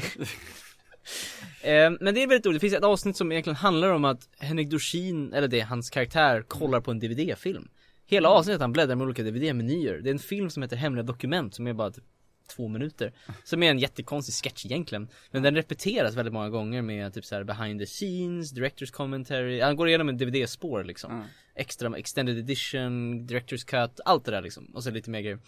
Så det finns väldigt många avsnitt som är väldigt unika. Det finns ett avsnitt som är som en film på SVT Eh, som handlar om, det är typ som Det är någon slags kopia på, åh vad heter den här filmen, den här um, Den här jättepopulära från 50-talet och den här svarta mannen som anklagas så de har en Jag, jag höll på att bara, ja, populär film från 50-talet. fan heter det nu? Nu har jag glömt den. Den med Rosebud. Eh, Nej inte, inte, Aha, inte Citizen Kane, den är eh, 40-talet, Citizen Kane, den är säkert. 40-talet Men, Nej, eh, jag förstår. Det är en helt annan film. nej men jag kommer inte ihåg vad den heter Det är, det är en jättekänd klassiker, först var Harper Lee skrev boken, en jättekänd bok som sen blev en film Eh, Anyway Eh, Det var liksom en film på SVT där de hade liksom, alla pratade svängen, de bara fusk-amerikanska, de bara hej badoo badabadoo Hela avsnittet liksom, dabadoo badabadabadoo Och så håller de på att prata och så är det en jätteseriös rättegång. Men samtidigt, de har använt samma liksom grafiska grejer som SVT hade på den tiden. Så det ser ut som att man ser en film på SVT, så bara reklam På SVT, så det, alltså var reklam var femte minut typ. Och det är som en film med undertext som är så här jättekonstig. De har gjort det helt som en film, sitter man där, så står det så här, ursäkta vi har problem med textningen, de vi förstår inte vad de säger typ, det är så här, och de har gjort det som en så här hyfsat seriös film, alltså det var liksom väldigt kul så Så det finns många unika avsnitt som är väldigt liksom kul, det är väldigt kul tänk på något sätt tycker jag. Jag gillar de två säsongerna väldigt mycket Men i senaste säsongen då, då har de gjort så att varje avsnitt är på ett eget tema. Det är en egen typ av genre. Mm. Så att det första avsnittet är en musikal. Det finns ett avsnitt som är en dokumentärfilm, en annan som är en framtidsskildring, ett tredje som är ett kammarspel och så vidare och så vidare. Mm. Eh, och det är ju otroligt, eh, jag skulle säga att det- alltså, det är otroligt bra, rakt igenom. Mm. Det finns eh, ett program som jag tycker är sämre än de andra, annars så är det otroligt hög nivå. Samhällsgrejer Nej, eh, sketchprogram om ett sketchprogram. Ja, den var ingen Den bra tyckte inte jag var något kul. Eh, Men För meta eller? ja men det, Det var inget kul bara nej. Alltså, det Tråkiga sketcher Ja, precis. Det var jättetråkiga sketcher. Innehållet var dåligt. Mm. Eh, Det var Gynecology Class var ett roligt skämt. Ja, det var Det intressant tycker jag. Men eh, Bland annat då, så det som har fått mest, eh, eller de två avsnitt som har fått mest uppmärksamhet i media, det är eh, Fan, är det samhälls... Nej, vad är det? Det här med vinet och böckerna Nej, eh, det är den med kvinnor, samhället. uh, Ladies Night Ladies Night, just det. Den var mm. Som handlar om att kvinnor kan inte, ska, alltså de kan inte skriva manus till en humorserie. Och Eh, det bygger ju på riktiga grejer, konflikter de hade inom Ja. Grotesco ja, Vilket precis. var väldigt intressant Eh, Så att det både, alltså det, det är lite meta för att det här, de visar upp hur deras manusprocess går till och sådär och sen så spårar det lite grann, jag kan spoila det, det är ingen spoiler att säga att eh, en av sketchidéerna som kommer är att en kvinna föreslår att ja men vi säger att det faktiskt är så att det finns ett undre, en undre värld där bara massa män sitter och konspirerar om eh, Om Sveriges om att, komediscen ja precis, komediscen och ser till att inga kvinnor får vara med i manusgrupper och Mm. i Humorsverige. Och sen visar det sig då att ja, det, det finns ett sånt. Exakt det som är Det, är, det finns exakt det. De sitter Oj. med clownnäsor ett stort rum och bara pratar om hur vi ska få ut Mm. Nour El Rafai från, från stand-up-scenen och sådär. Ja, Och jag, jag, alltså, väldigt många kända komiker precis, när den scenen spelades upp så, eh, alltså jag satt ju nästan skrek av glädje för att varje freeze frame, alltså varje gång de klippte till en ny samling komiker så var det, herregud, de här människorna i samma rum, i Mm. samma scen. Man ser liksom Claes Månsson sitta bredvid Simon Gärdenfors som sitter bredvid eh, Måns Möller. Ja eh, Han Morgan Paulsson Ja, Morgan Paulsson är med. Eh, Alla, de får alla massa, Ja, de får- så många kända komiker. Det är till och med youtubers får med också. Ja, de har med I just want to be cool i en liten cameo. De står i en bar och är bitches till, till det här, eh, ja, den här undervärlden. Mm. Eh, och sen så det första avsnittet som är en musikal är också Mm. ett otroligt välgjort avsnitt. Alltså Grotesco är känt för att de har skrivit mycket låtar till sina avsnitt som blir relativt populära och sådär. Bögarnas fel var jättepoppis, Runka Bulle blev jättepoppis. Och nu så har de gjort ett helt avsnitt där de, eh, ja, de sjunger om flyktingkrisen. Eh, och om politiken. Och min favoritlåt är när Henrik Dorsin spelar Stefan Löfven. Mm. Min också. Och ja, Den är så lång den låten, den är typ 10 minuter. Ja, jag funderar på om Den vi kan få in den i spexet. Nej, han, han, sista. sitter på, nej, han står inne på sitt kontor och Ja. han får in Åsa Romson Mm. och Sverige bygger inga murar eller? mm, Ja, precis. ja, Den den, är- var, åh. den var, Det- Ja, den, jag såg om den flera gånger sen efteråt. Det var, mm. Åh, det var bra. Man kan ju säga att alla deras låtar från deras eh, säsonger finns på Spotify. Det är så. Ja. Mm. Inte sponsrade av Spotify.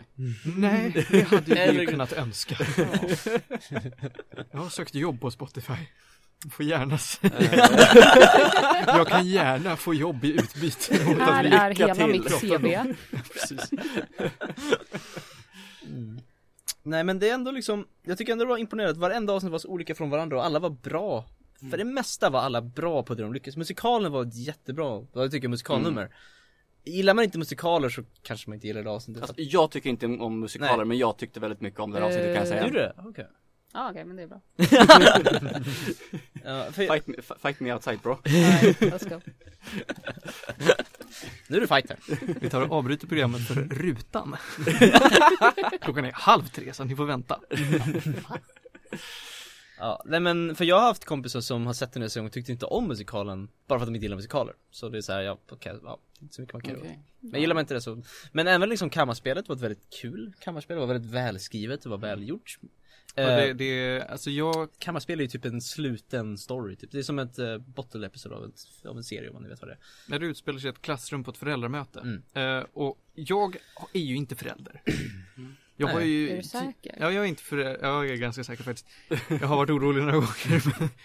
Men, eh, men jag är inte förälder, jag har inte varit på ett föräldramöte. Men de tolkar, alltså de skildrar ändå på ett sånt sätt så att jag Mm. känner mig in i situationen. Jag förstår hur jobbigt det är att som förälder Ja. sitta med på ett Jag föräldramöte. frågade faktiskt mina föräldrar, för de har varit med i sådana situationer Och de sa att det är typ exakt så det är i verkligheten När de ska bara, vem vill vara klassföreträdare? Så så Mm.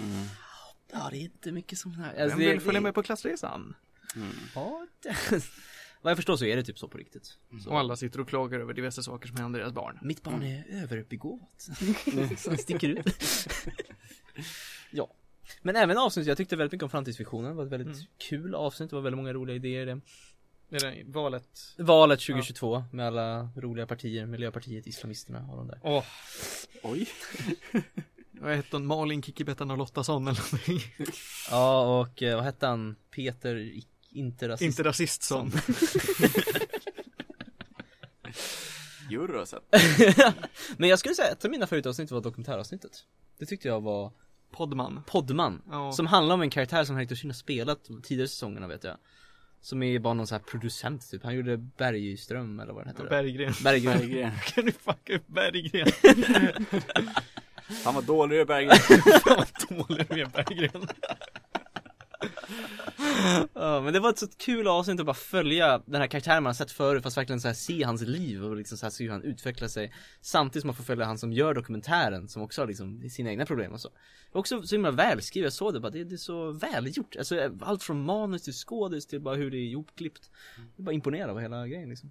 Och hur det avsnittet sen slutar. Ja, det är- Wow. Det är väldigt kul, alltså det är bara Jag bara satt och bara, det var Men även om så tyckte ni om kort den här drönaren Nej, inte, inte? inte överdrivet mycket. Alltså jag tyckte om den, absolut. Mm. Men det var inte en höjdpunkt. Det var typ som en kortfilm bara, det var, eller jag tror den hette till en drönare, en kortfilm Mm. Så det var bara en väldigt intressant koncept, jag tyckte det var en liten mysig film typ Det var inte, jag vet inte, det var inte det så här största liksom, men det var intressant också Det handlar om Bergström som är en annan karaktär. Hette han Bergström? Ja, det Bergström. Det var ju tråkigt med Bergström. Per Andersson karaktär som är otroligt tråkig. Han är bra på att spela tråkiga Är han tråkigare än Ivan Boring? Han är tråkigare än Ivan Boring. Nåväl, ja men jag, alltså jag ger ju den här säsongen en stor tumme upp. En Mm. jättetumme upp, kanske till och med två. När kom den här säsongen ut då? Hösten tror jag Ja, nu i höstas. Den har tagits bort den förra veckan från SVT Play, så det var jävligt tråkigt. Så nu är det för sent. Guess I'll die. Ja, den kommer nog tillbaka i öppet arkiv någon gång. Mm. Mm. Framtiden. Ja. Men det var liksom en jag var, förut, jag har, vänt, jag har väntat ganska länge på den här säsongen Så det var ändå kul att se att de verkligen, de gjorde någonting annorlunda, väldigt annorlunda tycker jag från vad de gjort tidigare Men det, är- jag tycker det var väldigt lyckat det de gjorde Och jag tror att det har blivit väldigt populärt Jag tror många tyckte om det, så vad jag har hört i alla fall Ja, Jag tror inte att jag har väntat så här slaviskt på ett avsnitt sen Äkta Människor alltså. Det är så? Ja, Du jag tror såg, inte du såg vecka till vecka alltså? Ja, vecka till Mm. vecka. Var det verkligen så att jag väntade på fredagskvällen att när kommer Grotesco? Mm. Ja men jag känner samma sak, det var, jag var väldigt imp- jag var väldigt glatt överraskad Just att, för de hade gjort en lång paus, jag visste inte ens att de hade lagt ner Jag såg ju dem när de spelade live också, men då var det ju gamla sketcher som de hade gjort förut liksom Så det var väldigt kul att se live Men de gjorde väl ny eh, uppsättning eh, för inte jättelänge sedan? Ja, de har gjort en, de har gjort De en har en- en det var när- inte jättelänge sedan. Det var Det Två bara något år sedan max. Ja. En nära döden revy, alltså det är blandning av typ deras gamla sketcher De har några tror jag som var nya Det var så? Ja, Okej. men det var liksom ett kilo mjöl och the trial Ja. och den där Fast det var väldigt välgjort, det var ju live liksom, det var väldigt Gjorde kul de ett kilo mjöl live? Ja. Okej. Och det roliga är att de hade, jag tror de sa det att de varje gång Den sista twisten i slutet var alltid någonting nytt tror jag i varje föreställning Tror jag, för när jag var där så var det Peter Gide Han bara dök upp så ur en låda bara Då får Hallå? du Peter Gide? Så dök han upp och bara hej! Så, så gick han iväg ah, Okej då, då, då. I'm game. Jag Men, tror, men, skådisarna var inte med på det då? ingen Förhoppningsvis. Jag tror inte det, alltså antar att de gör, kanske gör en sån, de tar Åh, någonting random varit. varje gång För det hade varit jättekul om eh, de bara, vi gör någonting nytt varje gång. Ja men verkligen. Jag hade nog inte kunnat hålla masken om PTI, jag bara dyker upp bara, hallå hallå! Det var typ det han gjorde, sen bara gick han iväg, alltså det var ingen grej, han bara Johan, Johan. Det här är Insider med Robin Aschberg. Öppna! Myggan-skämt. Det Ja. här är aktuellt. Det är också Per Andersson så att det, det fanns en liten koppling. Ja. Mm. Åh. Ja, känner vi oss klara med Grotesco? Ja, det tycker jag. Jag hoppas att de fortsätter nu och gör mer. Jag vet inte vad de tänker göra nu. Men jag är väldigt imponerad i alla fall av nya sången så. Jag har också st- stor tumme för mig också. Se den. Take it away Ronja. Mm, nu ska vi göra ett jävligt långt hopp. För Okej, gör, do it. vi har snackat svensk kultur. Vi är i Sverige. Det snöar ute just nu. Och eh, då tänkte jag att vi tar oss till We Were Here. Där eh, man startar av i ett eh, snöfyllt landskap. Ah, det var en ganska bra var en koppling. Thank you. We Were Here är ju ett härligt indiespel som jag och Ronja plockade upp på Steam en kväll.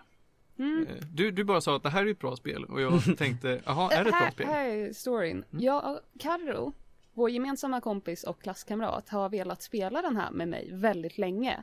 Sen så eh, fem minuter in så blir hon skiträdd och hoppar ut. För hon har tydligen redan sett också folk som spelat det här och hon vet vad som ska komma men hon vågar inte spela det själv. Än hon satt nu i några månader och sagt till mig jag vill spela det här med dig, du måste spela det här med mig. Så då sitter ju Martin i Discord och då säger jag Martin hoppa in och spela det här med mig, snälla. Nu blev det spännande. Varpå jag säger, ja det är ju bättre än att titta på Digimon. Vilken säsong? Jag är fortfarande på första, jag är på 45 avsnittet. 40. Det är 51 avsnitt i första säsongen. Okej, då var du precis i... Uh, aha, mm. Jag tror att jag vet ungefär vad det är. Den är inget kul. Musiken är mycket bättre på japanska än på alla andra språk. Det är allt vi har att säga om Digimon. Ja, take it away, fortsätt. Ja, och We Were Here är ett eh, kort indiespel, eh, multiplayer indiespel på Steam som, Det är gratis. ja det är gratis. Det är inte så förfinad, så det ser lite så här beta-aktigt ut, men det var, var väldigt bra content tycker jag. Och Det eh, är första persons pusselspel. Mm, första persons pusselspel och då går det ut på att man är två personer där den ena personen är inlåst i eh, en liten labyrint till att börja med, eller? Jag kommer inte riktigt ihåg. Men man får gå igenom olika dörrar och utföra olika tasks. Och då är den andra personen inlåst i ett sorts, eh, vad heter det, bibliotek. Så där ska de ta, hitta så lite olika böcker med symboler som kan hjälpa den andra spelaren. Och då har båda spelarna också en uh, walkie-talkie. Som man, som man ska använda in-game eh, voice chat. Med hjälp Ja, av den får inte egentligen. Fuska och använda Discord alltså. Vi gjorde ju det. Vi använde Det var Discord. mycket mer praktiskt. Okej. Mm, för man måste liksom hålla ner en knapp och bara, ja ah, du ska göra det här och det här. Men ja, det var inte så mycket skillnad tycker jag. Det var bara lite smidigare att använda Discord. Mm. Men då fick, jag fick börja i eh, biblioteket först. Och eh, Martin fick eh, vara ute på äventyr. Och då är det först att eh, han såg till exempel två ögon och lite olika symboler. Så hade jag en liten affisch som jag fick kolla på och se vilka som matchade upp. Så fick han gå vidare och sen så fick han så här äh, så fanns det lite dörrar, det kom lite vatten, så får han säga vad för färger som finns och så ska jag dra på lite valves så att han inte drunknar och så vidare. Eh, Martin dog väldigt många gånger genom hela spelet. Jag, jag skyller inte det här på varken dig eller mig, utan det We did our best. Det var, det var lite trial and error för sen så liksom, vi gjorde ju klart hela spelet några gånger om också för att få alla achievements för att det var så lätt. Och då så här var det lättare att se så här vilka symboler som man känner igen direkt och så. Det, jag tror att eh, vår snabbaste playthrough var på nio minuter. Oj. Mm. Nice. Första gången tog det kanske strax över en timme. Mm. För att vi dog. Och så var det jag som var dålig på vänster och höger. Ja, jo, Oj. okej, det skyller jag på dig. Ja, det- det, det- har jag det märkt, det är ett stort problem. Det är svårt. Ja, och eh, det, det var ju lite läskigt till att börja med för vi visste liksom inte vad som skulle hända. Det visar, alltså många saker har en läskig, läskig build-up och så händer ingenting. Men, Ja, på slutet då var det jag som fick gå runt och göra lite grejer. Så då kommer man till en liten scen och då berättas det som en eh, början av en story i en grammofon. Och när jag började spela den, då kom det en asläskig marionett som stod längst borta. Och det, den var bara som en skugga, den var helt svart. Den, eh, den var väldigt stor, typ human size i den jämförelse. hänger i en extremt morbid ställning. Mm, exakt. Och då är det bara, ja okej. Eh, och sen så fick jag säga till Martin vad för grejer han skulle dra fram på scenen. För han kan inte se vart, vad jag håller på med eller marionetten. Så han är där och, bara, och frågar bara, vad är det som händer? Varför säger Varför du så här? skriker Ja, varför skriker du? så tar det väldigt lång tid innan vi faktiskt förstår hur allting fungerar. Han drar fram rätt grejer på scenen så ska jag eh, klicka på grammofonen igen. Så ska han säga nä nästa stycke. Men det här är ju tidsbegränsat så marionetten kommer fram ibland och då spelas en jätteläskig lite jingle. Så då skriker jag till och vänder mig om och tittar på den och då har den kommit lite närmare och är en ah, ny ställning. Det är ju som i Doctor Who, eller hur? De här Mm. änglarna. Ja, typ sådär. Oh. Så det var asläskigt. Oj, frukt. Alltså bara när jag tänker nu, jag får lite gåshud. Och liksom Martin har ingen aning om hur den ser ut. Jag försöker beskriva den och han bara, ja okej. Han låter väldigt lugn. Ja men det är för att jag sitter och fokuserar på, vi måste lösa pusslet. Ja. Drar jag fram rätt, eh, rätt eh, scen, eller rätt Mm. kuliss? Så det, det, vi, jag dog en eller två gånger där. Men, Men när eh, jag skulle göra I cried like a baby. och Carro satt ju och titt- jag streamade det här för Carro för att hon ville ju se oss spela det. Och hon sitter där och bara biter naglarna för hon vet vad som ska hända. Och jag har bett henne att inte säga någonting för att hjälpa oss. Inga, inte för mycket spoilers här om man vill spela det här, Nej då. Nej, tänker jag. ja. Eh, Nu. vi behöver inte, alltså, det, den lilla spoilern är att dockan är läskig. Du kan Mm. dö. Okej. Men vad hette det? We are here? We were here. Mm. Okej, inte längre. Det är spoiler. Oj då. Spoiler, spoiler. Nej men kul. Det, Jag tycker det var ett väldigt roligt spel. Det var så här väldigt bra content så här bearbetat också. För att vara ett, ett så kort spel och eh, gratis det. gratis. Jag försökte kolla upp lite info om det här spelet men det verkar inte finnas så mycket utom att eh, det ska komma en tvåa. We Were Here 2 heter den som varit på Kickstartats och grejer och den ser mycket bättre ut faktiskt. Ja. Så Hur stor studie?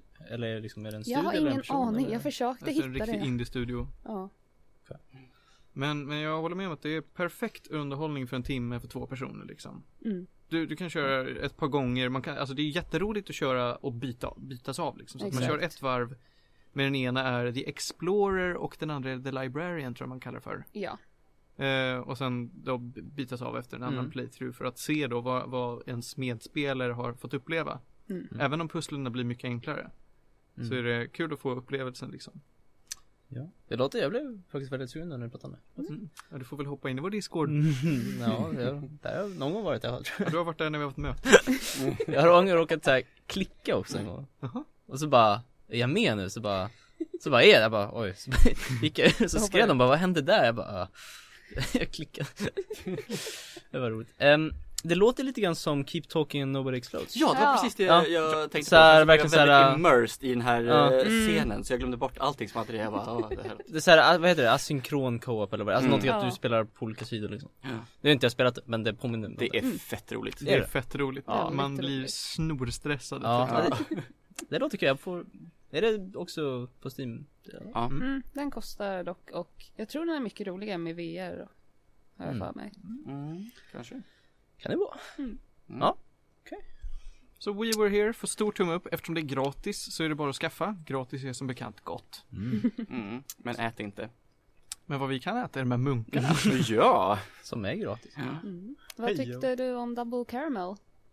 Den var, alltså det var verkligen, för fort jag tog en tugga så bara kände jag verkligen sockerchocken bara pff, alltså upp i ansiktet. Det var, nej alltså det var, det var lite för mäktigt på tycker jag. Mm. Det skulle behövas något salt i den Ja, alltså det var för, Mm. det var lite, det var väldigt intensivt. Det var inte så trevligt faktiskt. Mm. Mm. Hur är den här med eh, små chokladbitar ovanpå? Den är bra. Det är vit choklad i Ska, den. jag- ska jag våga käka Ja. den? Ja, Okej. det är en av mina favoriter. Får jag en sån också Martin? Ja, då. Ett skepp kommer lastat. Tack så mycket. Those who dare win. Mm. Annars så tänkte jag att vi skulle fortsätta med lite indiespel och eh, då tar vi upp Far From Noise. Take it away Johan. Uh, ja du, vart börjar jag någonstans? Det är ett uh, inspel, väldigt atmosfäriskt. Eh, du har en scen. Eh, det är en eh, klippkant och du har eh, havet framför dig, du har en solnedgång.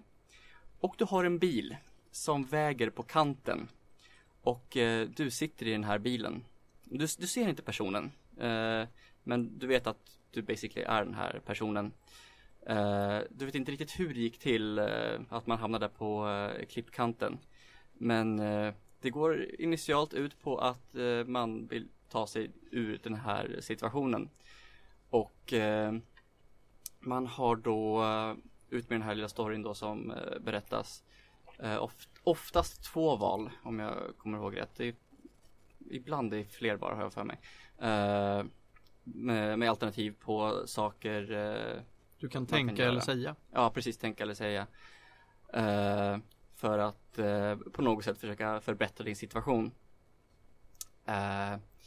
Och ja, man sitter där ett tag och det blir efter ett tag väldigt, väldigt existentiellt och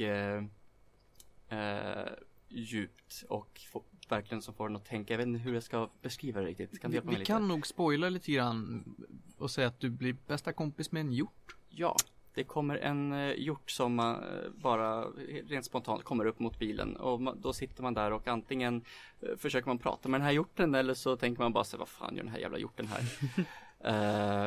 Men efter att man dividerat lite grann med sig själv så börjar hjorten prata med dig. Så är det dividerat. Ja, så Ja, matematiskt. nej, Nej. utan eh, Man sitter och man väger lite vid. Precis. Ja.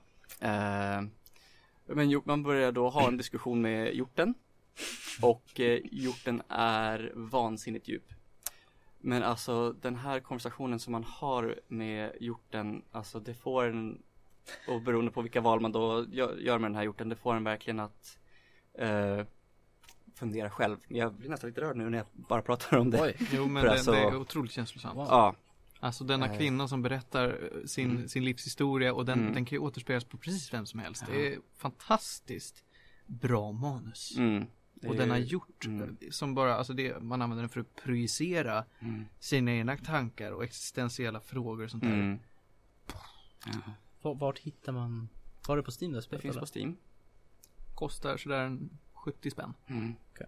Det är eh, verkligen en värd eh, inre resa eh, till Ja. 100 procent eh, skulle jag säga. Jag har inte spelat där själv, jag vill spela det själv. Jag såg eh, eh, Jack Septiceye spela det och han blev också verkligen mm, tårfylld och uh, jätterör och jag satt där också bara My life! Eh, Hur, hur långt är det ungefär? halvtimme 40. 40, 40 skulle jag nog säga. Okej. Och det Men- kan hända lite, lite olika grejer beroende på vad man väljer. Mm. Men det, alltså, det går att beskriva med två meningar. En kvinna är fast i en bil och eh, hänger på kanten av en klippa och blir kompis med en hjort. Ja, men eh, det, det låter fånigt men alltså spelet är så välskrivet och så, så bra om man bara låter det liksom ta det till sig. Mm. Eh, Om man inte bara tror att, men vad fan, vad fan ska jag göra? Jag kan inte göra någonting. Mm. Det är liksom inte ett sånt spel utan det är en, det är en inre resa. Det är inte liksom Uncharted, kommer hem från jobbet, Nej. dödar lite personer. Okej. Nej nej nej, utan eh, det här är, det, det är en feel trip. Jag blev väldigt nyfiken bara för att ni verkar verkligen reagera på ett speciellt sätt Mm. när ni pratar om det. Jag blev verkligen nyfiken på det. Mm. Alltså det, det är en väldigt häftig art style också. Mm. Alltså det är bara konceptet att du har en scen. Det är Ja. vid ett skede som bilden panorerar runt. Ja, Men annars har du bara en bild på denna bil. Du kan inte Mm. röra kameran någonting. nej. Utan den zoomar in, zoomar ut, flyttar upp lite. Ja, Eh, det är väl det. ja. Men, men det är härliga färger. Alltså det är Ja. otroligt vackert. Otroligt härliga färger. Jag tror att eh, nästan allting är trianglar. Ja, alltså det är Det lite poly- i super artstylen. Ja, det är polygoner. polygons. Ja, Mm. Okej. blir lite charmigt. Ja.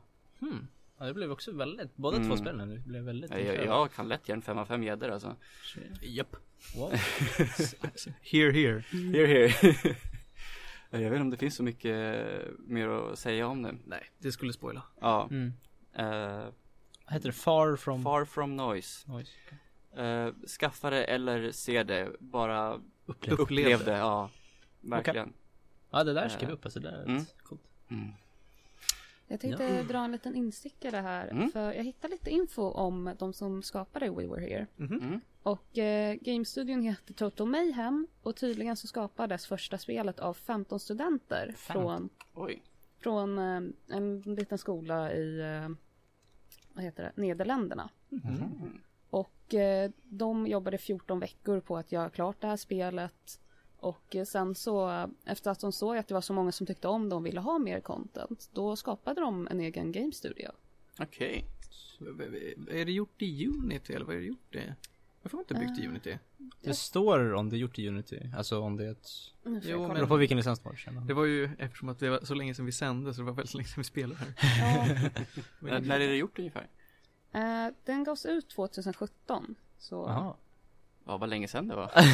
Ja, men, eh, 3 det- februari. Vi spelade det nog i så november det, tror jag. Ja, okej. ja. det är nästan ett år sedan faktiskt. Eh, va? Ja men det är... i- är November den fjärde. 2017? Nej men vi körde det i Ja, ja, november. ni spelade, ja, ja. Men det släpptes... Bland, blandar ihop alla. Nej, sa du? Det är november nu alltså. Gud vad tiden går snabbt. Nej, Hur länge har du sovit? Ja, hibernation, du vet. Sommar är överskattat. ja. Ja, de har i alla fall fått massa priser också sånt där. Best student game, bla bla bla. Mm. Men när de gjorde första spelet så var de bara fortfarande studenter, så de var ingen studio då? Ja, Mm. då var det så här några programmerare, några artists och grejer som gick tillsammans. Och de som alla pluggade där också. Så det var som ett skolprojekt? Jag skulle tro det. Jaha. Nu är det något knas utanför studion. Någon som har snöat fast sin bil kanske, vad vet jag? Kanske. Det går folk att prata i telefoner. Ja. Jaha. Kan, kan, Jag kan, kan, vi inte bjuda in honom bara? Du, du verkar ha någonting att säga. Ja verkligen. Så har vi random gäst alltså. Det är dags. Nej, jag tänkte att vi fortsätter lite mer på Steam och eh, pratar om Crypt, Crypt of the Necrodancer. Mm. Ah. Hur många här har hört talas om Crypt of the Necrodancer? Ja. Allihopa. Jag har hört talas om det väldigt många gånger men jag vet inte jättemycket. Fantastisk soundtrack tycker jag. Ja, Mm. det är Riktigt ett, bra. eh, det är lite 8-bitars stil på det. Mm. Det är ett rytmspel blandat med Dungeon Crawler. Ah, typ Binding of Isaac.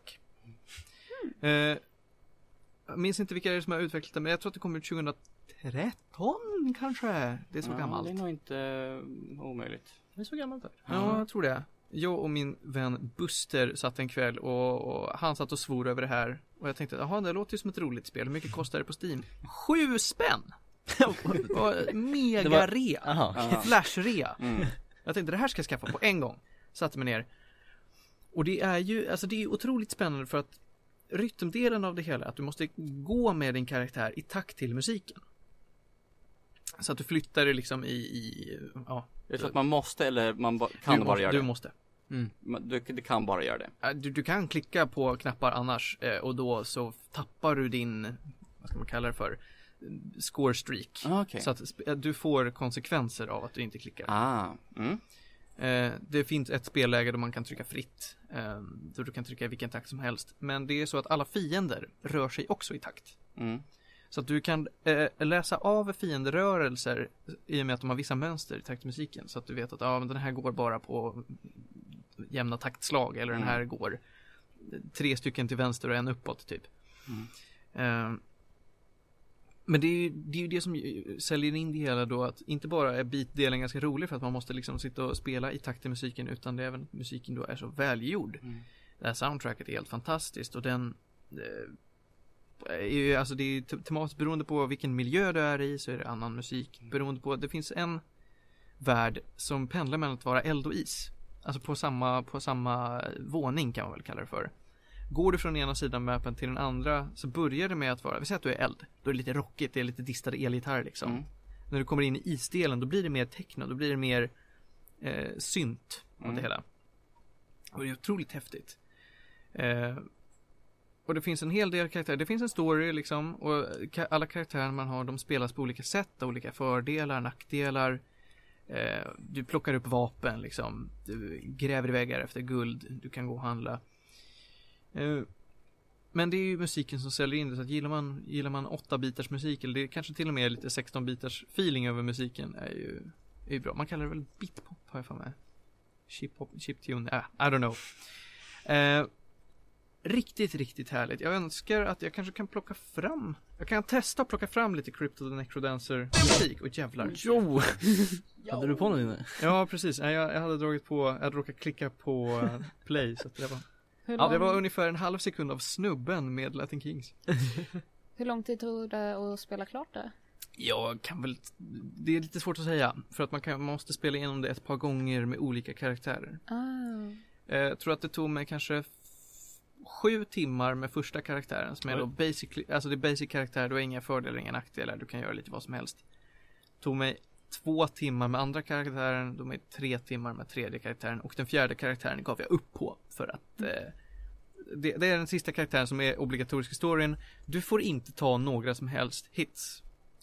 Oj. Alltså det, du, du har ett liv, annars är du fucked. Och det är jättesvårt. För hela spelet eller för Ja, varje bana? ja. Hela spelet. Du Oh. måste, och Oh. dessutom den karaktären fungerar så att om du missar ett bit eller trycker fel. Där hör du Johan. Om du gör fel på något sätt och inte slår i takt med musiken, då dör Oh. Vilket innebär att du måste röra dig hela tiden och det är många gånger så att okej fine Jag väljer att inte röra mig så att fienden kommer till mig istället för att jag kommer till dem. Här måste du röra dig på ett eller annat sätt. Mm. Den karaktären är fucked, det är, det är alldeles för svårt, alltså det är, det är inte värt det. Mm. Men ja, det var, var en otroligt härlig upplevelse i alla fall att köra det några gånger. Och också så att beroende på vilken karaktär du väljer så är det olika arrangemang på låtarna. Oh. Så att om du spelar spelet en gång så är det, ja visst det är samma låt. Men det är med andra instrument, annan Oj. feeling, det kan vara lite en annan genre men det är samma melodi typ. Gud kul. Riktigt häftigt. Jag kommer ihåg för det fanns ju sån här merchant i det här spelet. Mm. När du gick nära dem så började de sjunga med också i takt till låten. Ja. Så det var riktigt, jag tycker jag kommer ihåg det var så här, wow. Det var ett, Ja, det är, det skit... eh, Ja men vi ska se om jag kan hitta någon. Stand Alive. Jag, jag, jag vet inte vilken låt som är bra överhuvudtaget. Jag testar, jag testar en random och så får vi se om Ja. den är bra.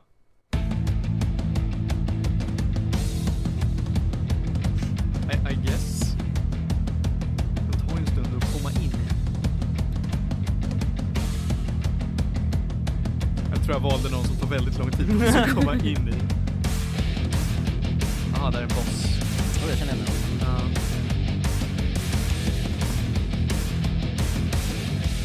Jag kan se om jag hittar någon annan. Ja, det här är också en bosslåt, men den är nog lite... Ja, den här. Det här är också en bosslåt. Vet du hur det är bossarna i det? Tungung. De är väldigt tunga. En tredje, sen får vi säga att vi är klara. Fungal Funk Shopkeeper. Det här är bra. Ja, jag sjunger den med då. Det här är en vanlig level-låt. Jag vill bara höra Shopkeeper vara med och sjunga. Fuck. Varför börjar ni inte sjunga för? Han ska börja om en stund. För den som tycker att det här är skittråkigt ber jag om ursäkt.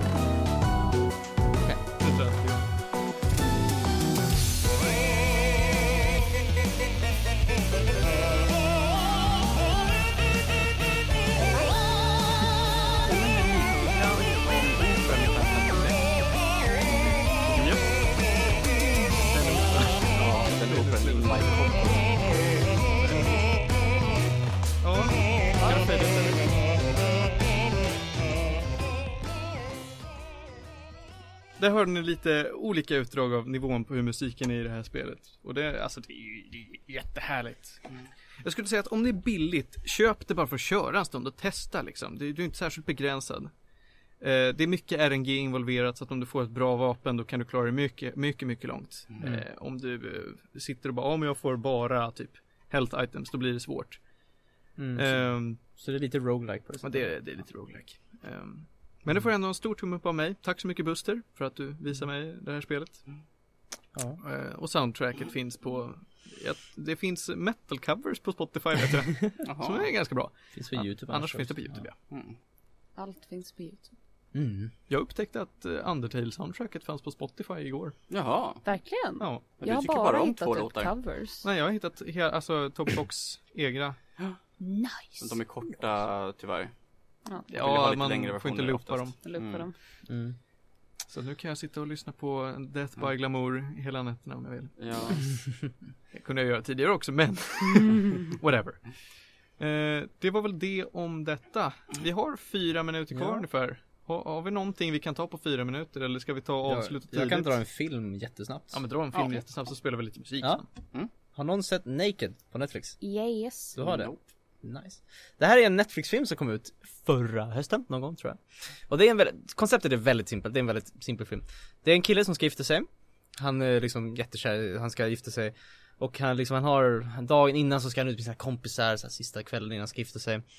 Ja, och så får man inte se som helst. Så vaknar han upp i en hiss, naken. På morgonen och bara, vad är klockan? Bara, "Åh, bröllopet!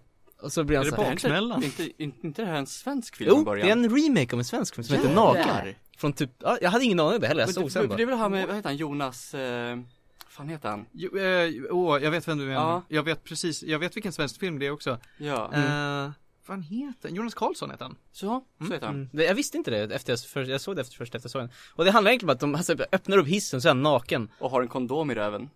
Inte i den här Nej. versionen. What? Svenska har han det. I svenska har han det. Jävla amerikaner som bara censurerar skit. Uh, och så, så är det bara att han ska ta sig till bröllop innan typ klockorna ringer. Mm. Och så får man bara se att han försöker springa dit, ta sig dit, han är typ på andra sidan stan, det är så han försöker ta sig igenom massa grejer. Han försöker Och- fixa kostym. Ja, fixa kostym, massa problem. Och grejen är att så fort klockorna ringer Mm. så återställs dagen om man inte hinner gifta sig innan dess. Så det är som eh, Groundhog Day på det sättet. Att Mm. det, han lever om samma dag fast nu vaknar upp i hissen naken varje gång. Och så ska jag försöka komma på hur han ska ta sig till, för att han har massa problem, han har massa hinder han ska hitta, han ska ta sig dit, han ska hitta en kostym, han ska slå ner typ hennes ex typ för att han är så elak och det är så här. Och det är massa så här problem, han ska försöka snacka med styvfarsan, han liksom Så det är lite, det påminner mycket om Groundhog Day, att han samtidigt som han lever om samma dag hela tiden så löser han alla problem Och det, alltså det är en väldigt kort film, det är en väldigt simpel film, den är inte så här djup, liksom själva Mm. dramat, det är så, det är ju så här, det är väldigt tunt allting Mm. Men den är bara kul, den är väldigt kort Den gör den, Jag gillar det den. den ska Mm. göra. Ja och huvudpersonen, jag har ingen aning vad han heter men han är jättebra tyckte jag Han var jättebra. Han var jättebra faktiskt, jag har ingen aning, absolut ingen aning vad han heter Men, Försöker jag kolla upp det. ja, men han var riktigt bra för han, han är ju mest, han bara går runt i hela filmen och springer runt och hittar på roliga grejer och är Mm. naken typ, det är typ det Vi får nog ta och avsluta där. Mm. Vi, Jag vill ha några avslutande ord. Mm. Vet ni vad Groundhog Day heter på svenska? Måndag hela veckan Måndag hela veckan. Och med det så går vi ut på mer Cryptid Necrodance vänta, musik vänta, för att jag kan. Marlon Waynas heter han. Han var bra, riktigt bra, imponerande bra Här kommer, kommer Konga Konga Kappa från uh, Cryptid Necrodancer. Det här har varit Medis Radio. Vi hörs igen om två veckor. Puss och kram.